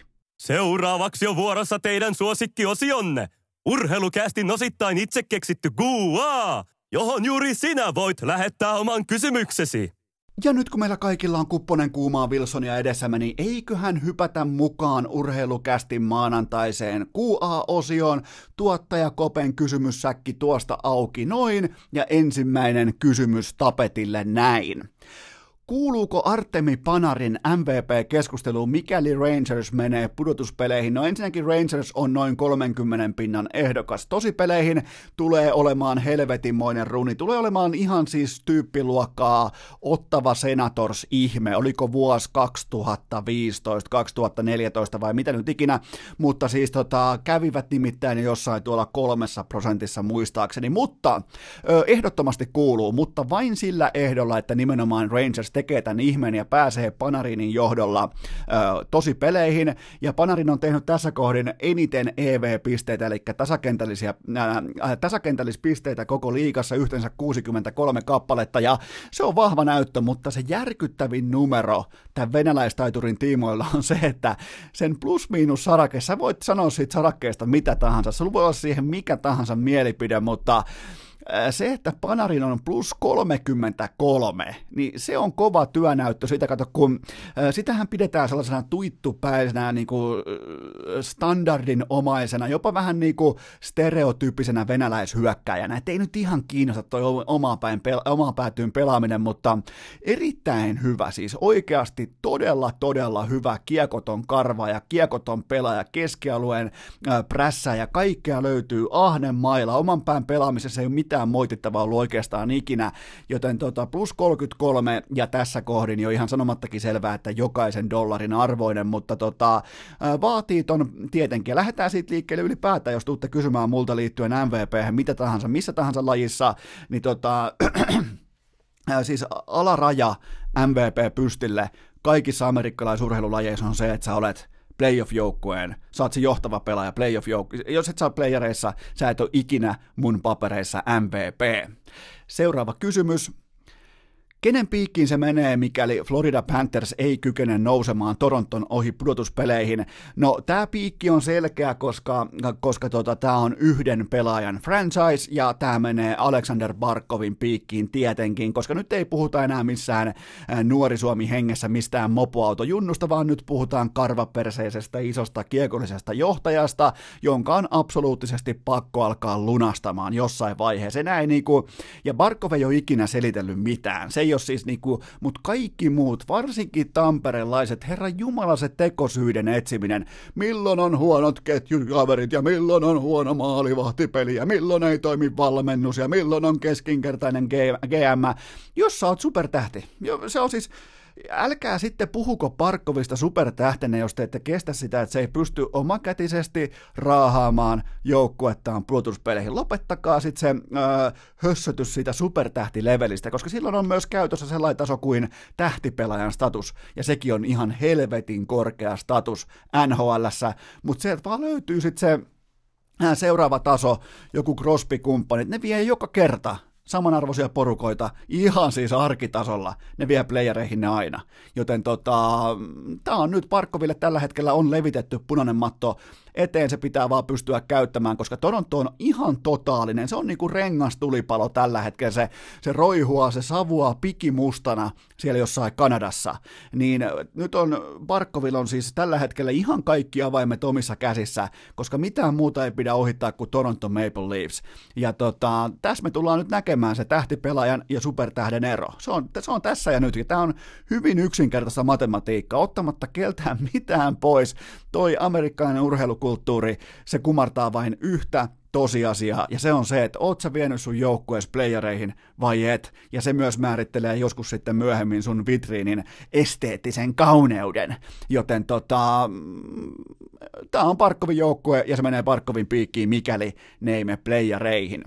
Seuraava kysymys. Riittääkö Tuukka Raskin ottelumäärä Vesinaan? No ensin on heti sanottava, että olihan muuten jumalauta mikä teurastus Vancouverissa lauantai-iltana. Yhdeksän maalia Bostonin verkkoon ja, ja näitä tulee siis suurin piirtein, se on kellon tarkasti suurin piirtein kerran vuoteen tulee Tuukka Raskille. Miettikää sitä niin kuin, tasaisen suorituksen määrää, se on nimittäin, se on aika vakuuttava, koska suurin piirtein kerran vuoteen tulee ikäviä tällaisia niin kuin, erittäin synkkiä iltoja Tuukka Raskille, mutta mun mielestä tämä kysymys on täysin oikeutettu. Hänellä on nyt 36 starttia versus Vasilievski vaikkapa 40, onko 6 starttia siellä, mutta muuten tilastot on hyvin pitkälti samat, ja Tuukka dominoi GAAta tästä Vancouverin synkästä illasta huolimattakin, ja tota, ennen kaikkea se dominoi kotipelaamisellaan, mutta... Ei, se on siinä ja siinä. Mun mielestä tuolla ottelumäärällä niin ihan kuitenkaan vielä ei pidä yltää, koska sä et, on niinku, sä et välttämättä olisi niinku aloittava syöttäjä sun joukkueessa koko ajan, joten tota, tämä on vaikea kysymys. Mun mielestä toi valitettavasti ei riitä. Seuraava kysymys. Ville Nieminen sanoi lauantaina, ettei usko Drysaitelin yltävän 120 tehopisteeseen. Mitä sanoo urheilukästin datakeskus? No, äh, datakeskus nyt printtaa mihin tuolta tulee kamaa ulos, hyvä, kiitos tuottaja Kope siitä, niin, ja datakeskus sanoo, että Drysaitel ylittää tämän rajan, mutta 130 jää kuitenkin haaven maailmaan, ja se päätyy lopulta lukemaan 128, ja tota, tämä perustuu ihan normitason perustuotantoon, mitä Drysaitel laittaa arkitasolla tällä hetkellä tota, pöytään. Tämä ei perustu mihinkään kuumaan runiin, tämä ei perustu mihinkään niinku, vahvaan loppukauteen, tämä perustuu siihen, mitä Drysaitel tällä hetkellä on, joten tota, ylittää tämän 120, mutta johonkin niin kuin mä sanon sen 128 tulee olemaan Drysaitelin ää, tota, lopullinen pistemäärä. Ja tähän tulee myös toinenkin kysymys kylkeen, Huomasitko, että Esa Pirnes oli jättänyt poolopaitansa narikkaa lauantaina?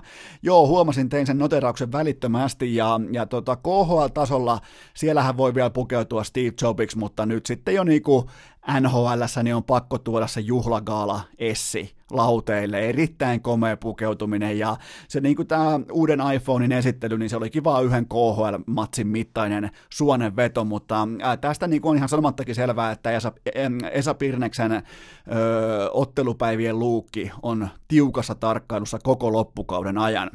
Seuraava kysymys. Kuuluuko Dominic Kubalik Calder-keskusteluun? No ei kuulu, se on Makaria Jyts ja ne on niin omalla tasollaan, että turhan se on, on toi 25 maalia jossain Patrick Kanein varjossa, niin onhan se nyt vahva työnäyte, mutta nyt on kuitenkin 24-vuotias pelaaja. Että tota, unohdetaan, ja ne on kerran voittanut yli, yli-ikäisellä ruukiella, ne on voittanut tota, Chicagoon on mennyt Calder Trophy, joten tota, ei, ei kuulu keskusteluun. Ei ole mitään asiaa tähän keskusteluun. Seuraava kysymys. Mikä olisi ollut Mikko Koivun trade-value? No, tähän on helppo vastata. Se on vähän valitettava vastaus, mutta ei yhtikäs mikään.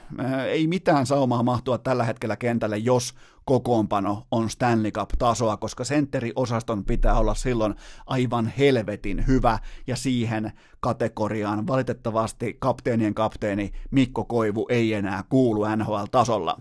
Seuraava kysymys mitä Boston halusi, kun se otti Andre Gasen ää, riveihinsä Anaheimista? No normivastaus varmaan pitäisi olla, että no raitin halvan 24-vuotiaan potentiaalisen hyökkäjän, joka on tehnyt kuitenkin tuommoisen 20 maalin NHL-kauden lyönyt tauluun, mutta kyllähän tässä niinku, äh, haluttiin vain ja ainoastaan David Packesin sopimuksen polttohautaus, polttohautajaisiin päästiin paikan päälle, että tota, se oli se polttohautaus tämän sopimuksen tiimoilta, oli se suurin unelma ja se myös toteutui, joten tota, ei herättänyt oikein niin kuin minkäännäköisiä sykkeitä.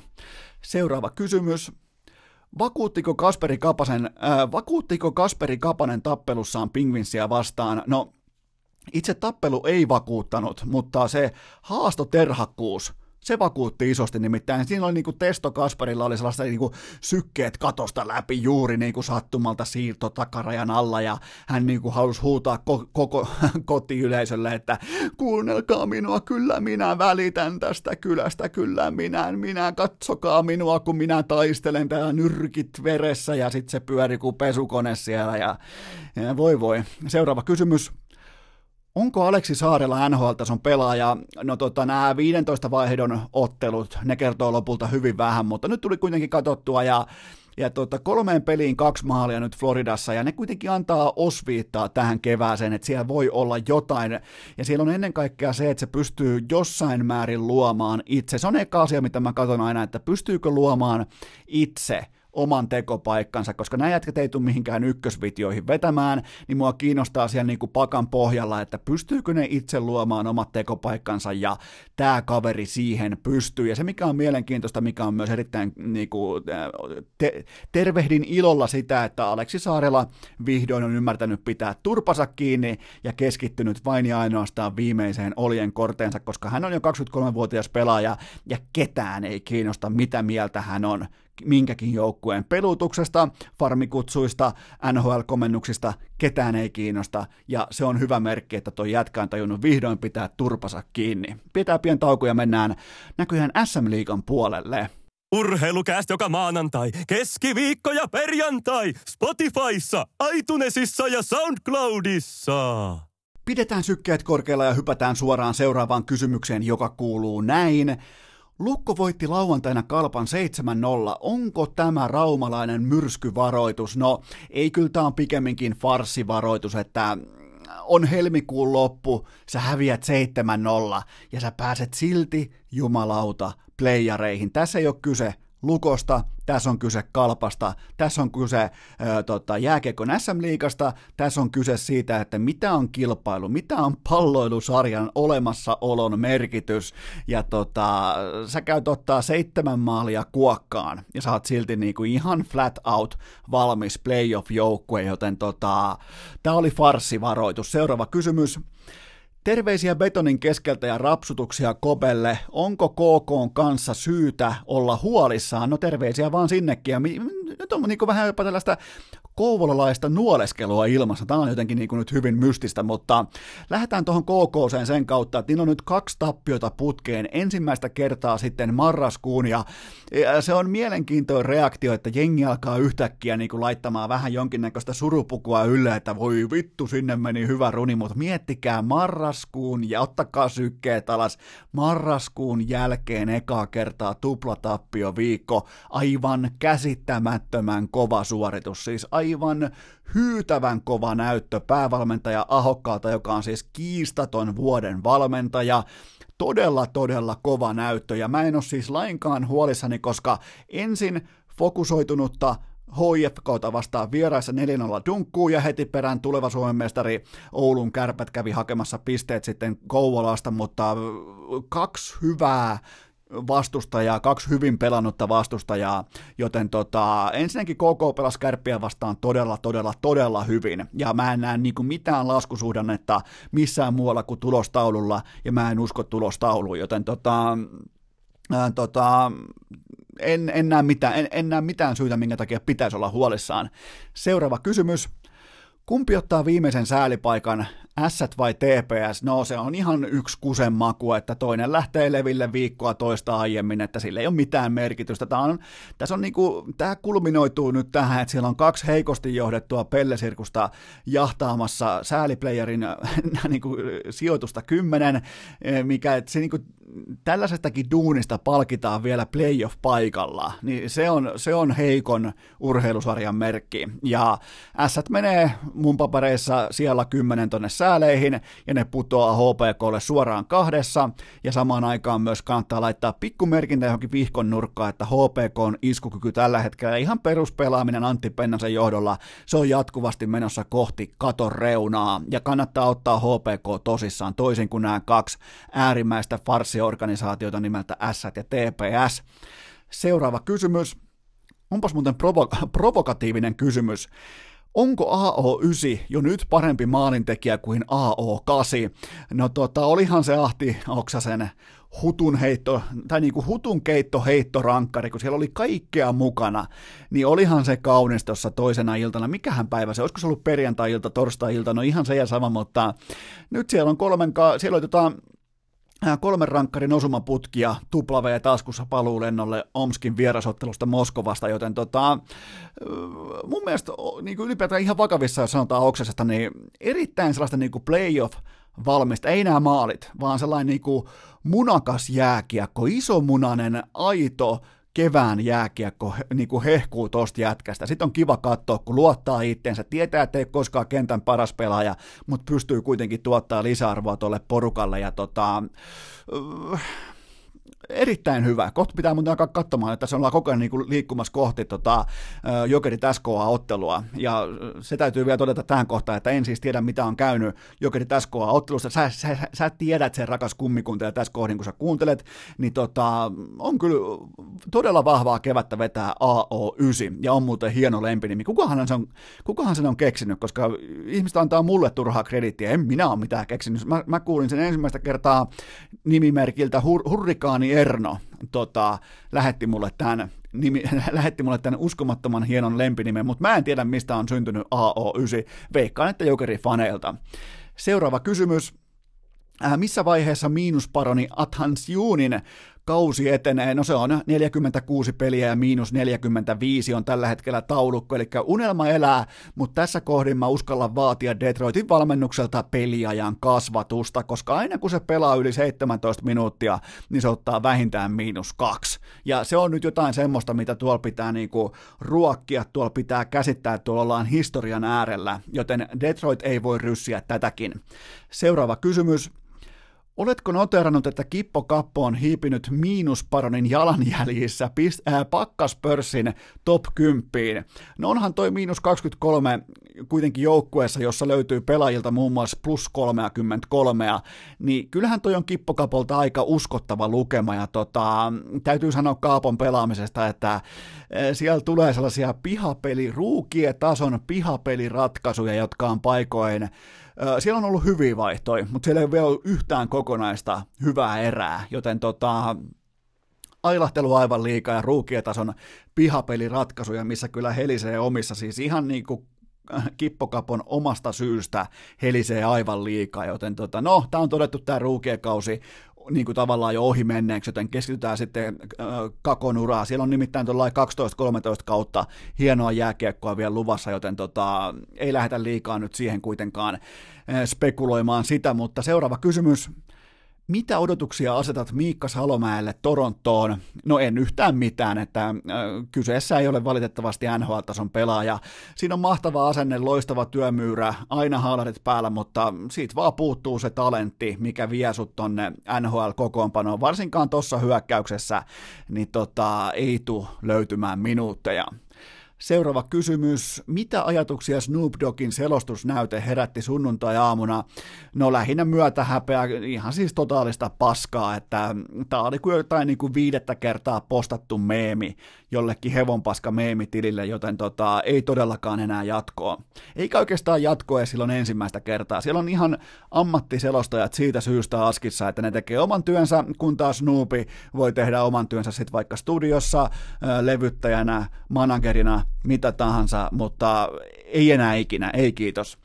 Viimeinen kysymys jääkiekko-osioon. Äh, Joonas Enlund, puhdas hattu sunnuntaina, tuleeko paluu Leijoniin jossain vaiheessa?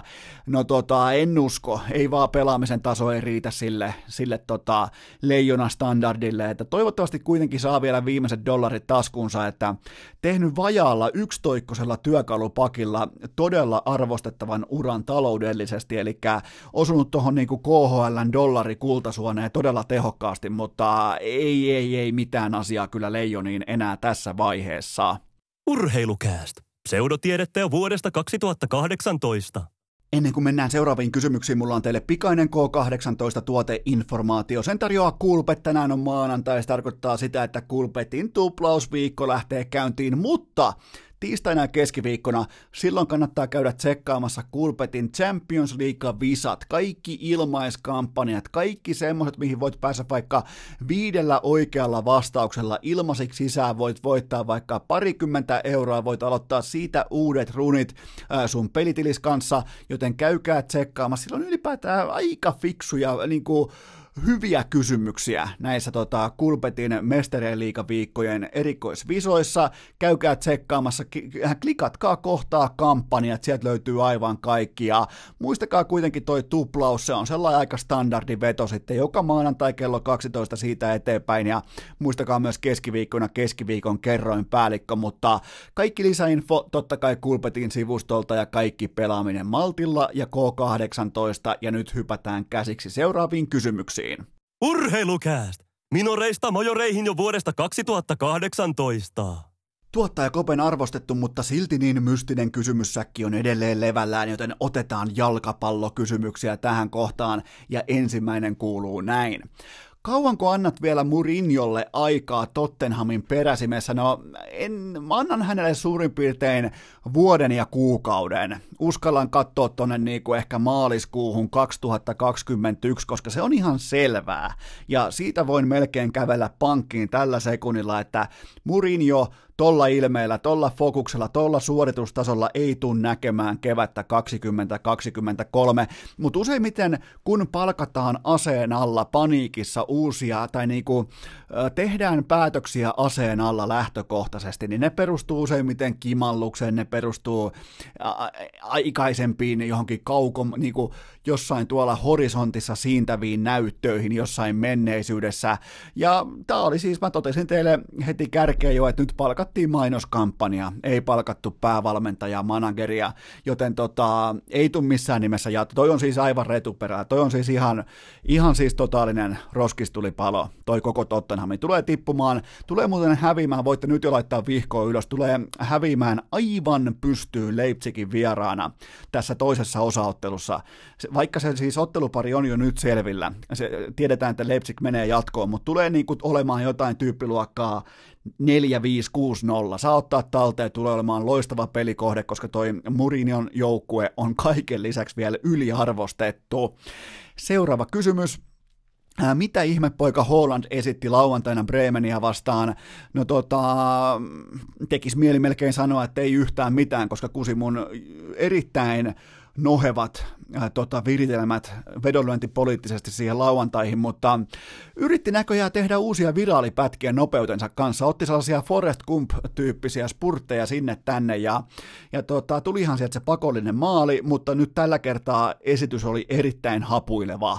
Ja se, oli, se maali oli muuten numero 40 tähän kauteen ja se on enemmän kuin Messillä, Ronaldolla, Lewandowskilla tai kellä tahansa, joten niin kuin määrä on vakuuttava, mutta nyt nähtiin nähtiin jo hapuilua, nähtiin vähän semmoista niin kuin luontaista yliinnokkuutta, ja se on hyvä merkki. Se on siis erittäin hyvä merkki, että kyseessä on kuitenkin ihminen, kyseessä on joku, joka äh, ihan selvästi tunteella elää niitä hetkiä. Se on helveti, koska silloin kun sulla on tunnetta mukaan, sulla on silloin myös autenttisesti vilpitön sydän mukaan, se tarkoittaa sitä, että sulla on aito lapsenomainen halu oppia, ja toi on prosessi, ja se menee koko ajan eteenpäin, mutta yritetään jotenkin niinku pysyä vaan mukana, ja yritetään ennen kaikkea pitää jotenkin niinku odotukset edes äh, niin kuin samalla pallokentällä, ne nimittäin tällä hetkellä karkailee aika voimakkaasti, mutta hei, sitä on huippurheilu, sitä on ennen kaikkea media ja ihmisyys.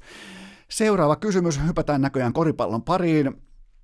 Kuka on tällä kaudella NHL, kuka on tällä kaudella se NBA-tähti, josta kukaan ei jaksa enää puhua? No, tähän on helppo vastata ja se on ehdottomasti Chris Paul Oklahoma City Thundersista ja, ja tota, se on tällä hetkellä oma peli plus 147 pistettä neljänsillä neljänneksillä, ja silloin koko NBAssa eniten clutch-pisteitä, eli kun peli on tasainen, on loppuhetket käsillä, niin Chris Paul johtaa sitä tilastoa, ja OKC, eli Oklahoma City Thunder, on tällä hetkellä lännessä kuudes, ja niillä on playoff-paikka aivan täysin lukossa, ja se on uskomaton saavutus, koska Thunder siivos koko talon tuossa kesällä, ja pelaa nyt paljon, paljon, paljon paremmin kuin Westbrookin johdolla koskaan, joten tota, todella arvostettava suoritus, siis todella, todella mahtava, ja ei ole tullut yhtään noteerattua sitä, että kuinka hyvin konkari Chris Paul on pelannut tuolla, joten sinne hattua ilmaan, ja tämä tuli niinku, piti oikein itsekin vielä niinku jälleen elää tämän NPA-alkukauden, tai niinku tähän saakka NPA-kauden niinku rakenne ja realismi, jotta sieltä löytyy tämä Chris Paulin loistava kausi. Seuraava kysymys, mitä joukkuetta pidät juuri nyt NBAn suurimpana mestarisuosikkina? No, mä pidän ehdottomasti Milwaukee Bucksia. Niillä on paras pelaaja, niillä on niinku dynaamisin hyökkäys, niillä on paras puolustuspelaaminen, niillä on koko paketti, niillä on hyvä kotikenttä, niillä on hyvä valmennus, niillä on syvyyttä, niillä on joka lähtö ja siitä syystä mulla on, mulla on tota Milwaukee Bucks ja ne pystyy vielä swipaamaan, ei swipaamaan, vaan sviippaamaan koko idän matkalla. Mä annan ehkä jollekin filalle jonkun pienen niinku puncher Chancein tai Torontolle grindajan Chancein, mutta mä en vaan pysty näkemään Jannikselle pysäyttäjää tällä hetkellä ja en Lebronia, en Clippersin laajuutta ja muista lännen porukoista mä en suostu edes puhumaan mestaruuden kanssa samassa lauseessa ja mulla tällä hetkellä konferenssifinaalit on lännessä tulee Los Angelesin paikallinen ja idässä on sitten Milwaukee vastaan Boston ja seuraava kysymys kuuluu tähän samaan kysymyspakettiin. Kuka on NBA-kauden MVP? No se on Jannis Antetokounmpo ja siitä ei tarvitse edes keskustella, se on niin pulkassa kuin pulkassa vai voi jokin asia olla, joten se on paketissa. Sitten vielä viimeinen tähän osioon. Kumpi pelaa paremman uran, Luka Doncic vai Trae Young? No, tämä on muuten sitten vähän samanlainen kysymys kuin äh, Tyson Fury vastaan Deontay Wilder. Molemmat niinku, todella hyviä ja ihan siellä maailman huipulla, mutta silti se tasoero tulee selväksi seuraavan kymmenen vuoden aikana. Ja oikea vastaus tähän kysymykseen on kerran kerrasta Luka Doncic. Mikäli sä vastaat Trae Young, niin sä oot urheilun tiimoilta, koripallon tiimoilta, sä oot sivistymätön ja sehän ei meille sovi, joten pidetään pien tauko ja mennään viimeisiin kysymyksiin. Urheilukääst! Yksi podcast-pokaali voi olla vahinko, mutta kaksi onkin jo sitä kuuluisaa voittamisen kulttuuria! Viimeinen kysymyspatteristo on sitten pyhitetty aivan täysin harrastelulle, puuhastelulle ja kaiken maailman leirikoulutoiminnalle, joten otetaan ensimmäinen kysymys ja se kuuluu näin. Mihin luokkaan luet ensin perjantai-iltaisen jättimäisen sulamisen? No kyllähän toi 13-5 on tunnetusti Counter-Strikein vaikein johtoasema pidettäväksi ja, ja tota, nehän lähti sitten suoraan Anaheimin kuuluisilta Kalifornian punaviinitiloilta ulos ja, ja tota, tässä alkaa ihan oikeasti nyt olla relevanttius, niin kuin sellainen tietty niin kuin, ei uskottavuus, se on jo mennyt, mutta alkaa olla sellainen, niin että milloin vaikka loppuu Iltasanomien uutisointi, milloin loppuu vaikka Ylen uutisointi, milloin loppuu vaikka Iltalehden noteeraukset, milloin loppuu vaikka, no Hesari on lopettanut jo, milloin loppuu vaikka äh, TV-spotit, okei nekin on lopetettu, äh, kohta niin on ihan oikeasti on niin näkyvyys ja tunnettavuus ja relevanttius, niin kuin mä sanoin, se on, se on tällä hetkellä steikkinä. Ei, ei ketään kiinnosta katsoa tällaista niin kuin häviämisen kulttuuria, tämmöistä housuun paskantamisen kulttuuria, mitä Ense tällä hetkellä edustaa johtajansa Aleksi Punaviini Jallin johdolla, joten tota, ää, surullinen tilanne. Ihan siis kaikille osapuolille, paitsi kenties niille, jotka sattuu hyppäämään oikealle puolelle suurta jakoa sillä hetkellä, kun Aleksi B. savustettiin vasikka Aerialin ja kumppaneiden toimesta ulos. Mutta ei mennä kuitenkaan sinne, jatketaan seuraavalla kysymyksellä. Virkkunen oli ihan uskomattoman kova vierashaku. Milloin tulee joku e-urheilija mukaan? No, tätä kysytään yllättävän paljon, että milloin tulee joku vaikka jostain havusta tai jostain helvetin assemblyiltä mukaan, mutta mun vastaus on se, että se on kuulkaa hyvin yksinkertaista. Se on Aleksi B tai se on Boost ja tällä hetkellä se on Boost. Ja tota, syy on siis se, että mua ei kiinnosta kenenkään muu jutut pätkääkään ja mun mielestä mä en ole kuullut siis, mä teen koko ajan niin kuin selkäydintason muistiinpanoja, niin mun mielestä yksikään toinen e-urheilija ei puhu yhtä vakuuttavalla tavalla omasta lajistaan kuin Aleksi B. Siitä syystä se on Aleksi B tai Boost, ja mä oon siis urheilukästä elää ja hengittää oikein hyvin tämän Boostinkin kanssa, ja tota, se ei tee siis minkäännäköistä kesää, talvea, juhannusta tai joulua, että onko täällä Aleksi Virolaista vai ei. Ois totta kai hienoa, jos olisi, mutta jos Alfa Esko on nyt liian, Eno Esko on liian pelottava vastus, niin on, silloin kannattaa pysyä niissä kaiken maailman sympaattisissa pikkutuotannoissa, mutta tota, se on Aleksi B tai Boost, ja mä pidän siitä kiinni. Seuraava kysymys mietittiin saunaillassa jätkien kanssa sitä, että mitä pitää saavuttaa, että saa somessa tittelin Boss Lady tai Superwoman. No tätä piti vähän aikaa pohtia, mutta tähän löytyi niinku ihan selkeä kaava. Superwoman tarkoittaa sitä, että sulla on Instagramissa yli 800 000 seuraajaa ja sulla pitää olla oma vaatemallisto. Kun taas sitten Boss Lady, sulla pitää olla yli kaksi miljoonaa IG-seuraajaa ja vähintään kaksi, ei yksi vaan tässä tapauksessa nimenomaan kaksi valokuvaa yksityislentokoneesta. Siinä menee nämä rajat, olkaa tarkkana, älkää käyttäkö termejä väärin. Seuraava kysymys mitä mieltä olet uusista podcasteista, joissa ihan selvästi kopioidaan ja matkitaan urheilukästin tyyliä? No tota, en ole siis törmännyt yhteenkään tällaiseen, koska mun, mun siis podcastien kuuntelu sellainen suppilo, se on todella, todella tiivis ja sinne on uusien todella vaikea mahtua just nyt, koska valitettavasti meidän kelloissamme on 24 tuntia per vuorokausi, ja mullakin on yksi tällainen hevonpaskashow teille tehtävissä koko ajan, mutta tota, ö, lähdetään kuitenkin siitä liikkeelle, että ihan kaikki podcastit lopulta ö, kopioi jollain tasolla.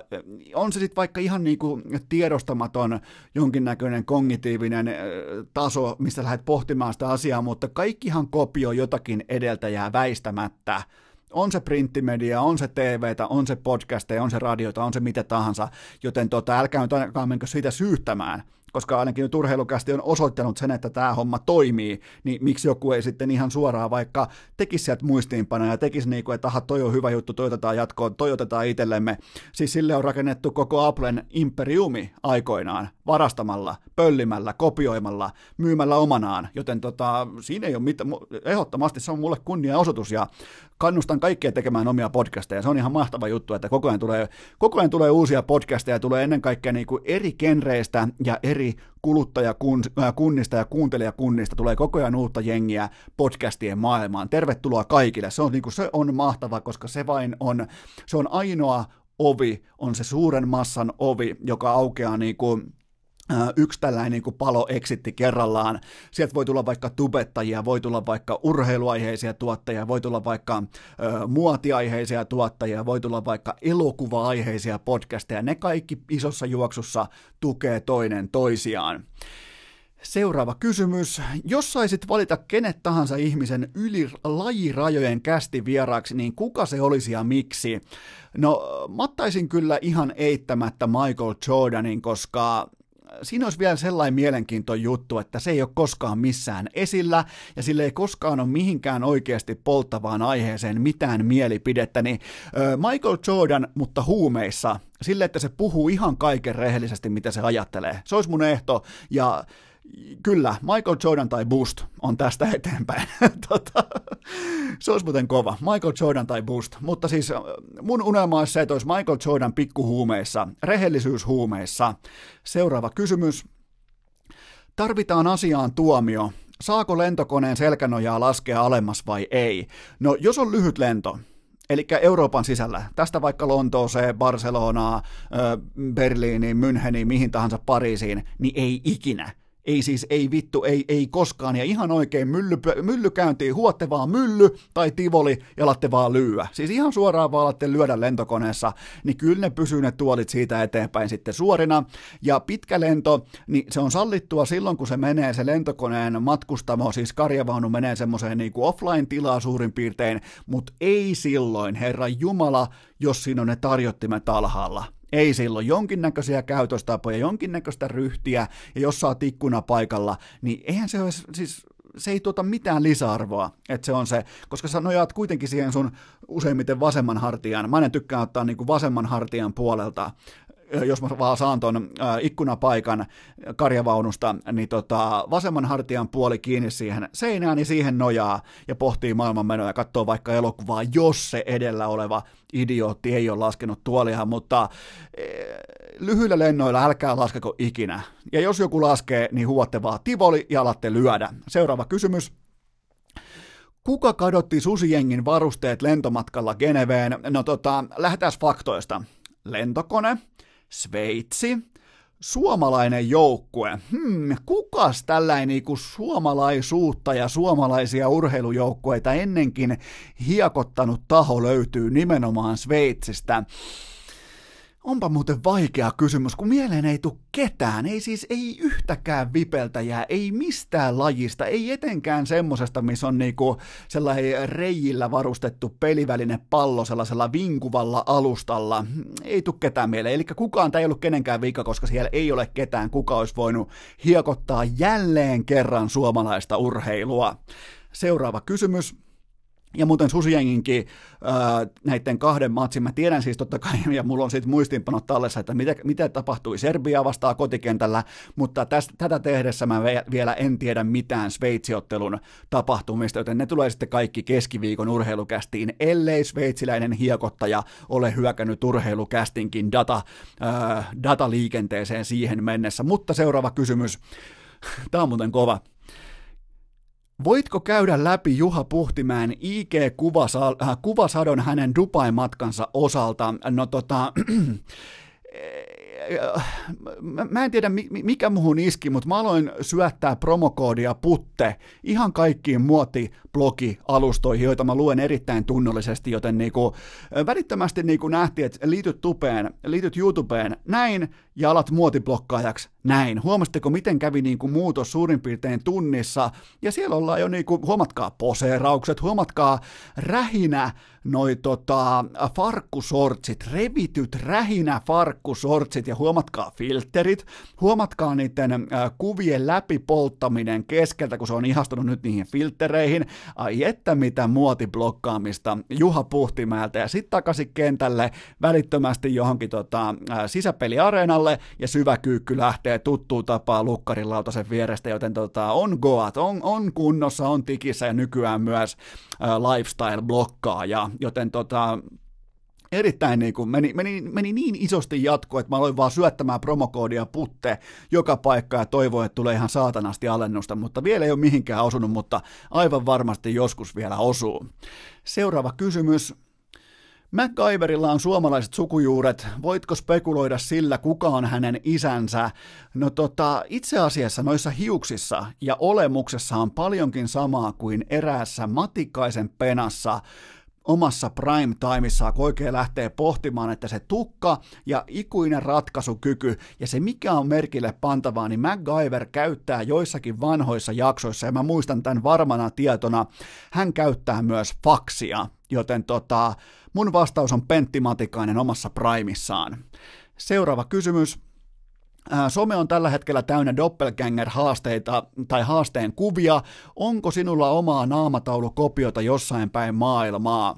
No musta sanotaan, että se olisi Bastian Schweinsteiger silloin, kun sillä oli lyhyet hiukset ja täytyy kyllä sanoa, että tietystä kuvakulmasta, kun Schweinin, varsinkin silloin, kun se on vähän niin kuin siilitukan tällaista niin kuin lyhyttä tukkaa, niin kyllä siinä on pelottavan paljon samaa, mutta niin paljon tähän haasteeseen, tähänkään haasteeseen en syty, että alkaisin syöttämään näyttämään yhtään hevonpaskakuvaa yhtään mihinkään, mutta, mutta se mikä tuli perjantaina mieleen tähän haasteeseen, mä katsoin siis elokuvaa Forest Gump, äh, tuli telkasta, niin se juoksukohtaus, missä Tom Hanks juoksee ympäri tota Amerikkaa kolme vuotta putkeen, niin kun se lopettaa juoksemisen, niin kattokaapa se moodi, ilme, koko se figuuri, kaikki hiukset, parta, kaikki, kattokaa sitä kuvaa ja verratkaa nykypäivän Ville Leinoon. Ne on nimittäin ihan kuin kaksi marjaa, joten tota, tuohon doppelgängeriin vaan liittyen, että ne oli siis aivan yksi yhteen toistensa kanssa. Eli Forest Gumpin juoksukohtaus ja Ville Leino, niin se kannattaa ottaa tarkkailuun. Sitten vielä viimeinen kysymys, ja tämä on tärkeä. Vältyin viikonloppuna seksiltä sillä verukkeella, että kerroin olevani selibaatissa, kunnes Lukko voittaa mestaruuden. Olenko voittaja vai häviäjä? No tätä piti miettiä tovin verran, mutta mun papereissa sä olet voittaja, koska, koska tota, jos sä uskallat niin kuin ylipäätään...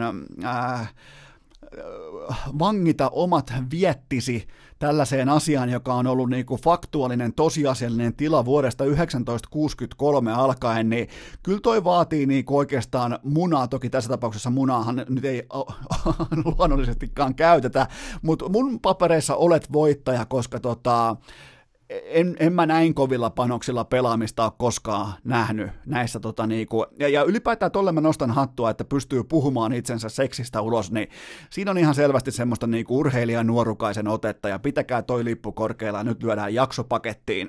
Vaivattomin tapa urheilukästin kuunteluun. Tilaa se joko Spotifysta tai iTunesista, niin saat aina uuden jakson uunituoreena puhelimeesi. Ja tähän tapaan me ollaan saavuttu siihen pisteeseen, että on aika paketoida tämän maanantain urheilukästin jaksoja. Mä haluan vain loppuun todeta sen, että sitten keskiviikkona käydään läpi susiengi ja käydään ennen kaikkea läpi tätä NHLn treidisirkusta, joka saa tänään kliimaksinsa kello kymmeneltä illalla, joten siihen ei löydy mitään sanottavaa tässä ja nyt, mutta keskiviikkona iso susiengi, iso NHLn trade fucking deadline, jona tuskin tapahtuu. Mä voisin heittää jonkun ennusteen, että ö, tota, tänä maanantaina ei nähdä yhtäkään sellaista tradea, jolla, jolla niinku, sanotaanko, että tehdään tällainen kylmä arvio.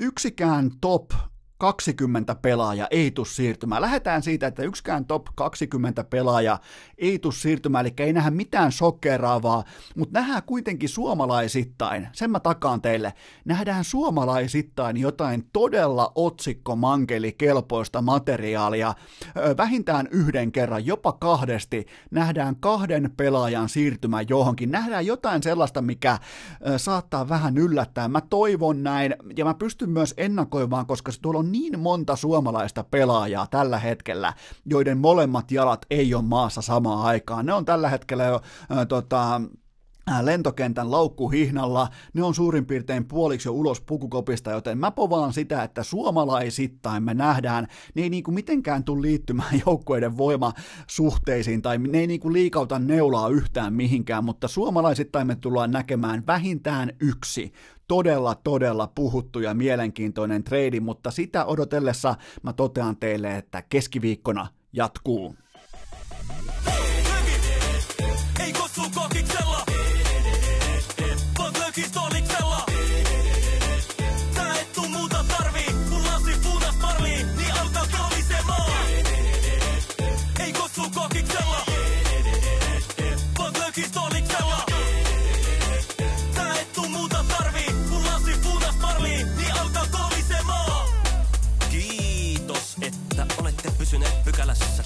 asti.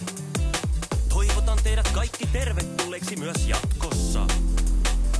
Muistakaa nauttia elämästä arjen vastoinkäymisistä huolimatta. Allekirjoittanut kiittää ja kuittaa. Peliä. Oliko tämä jo tässä?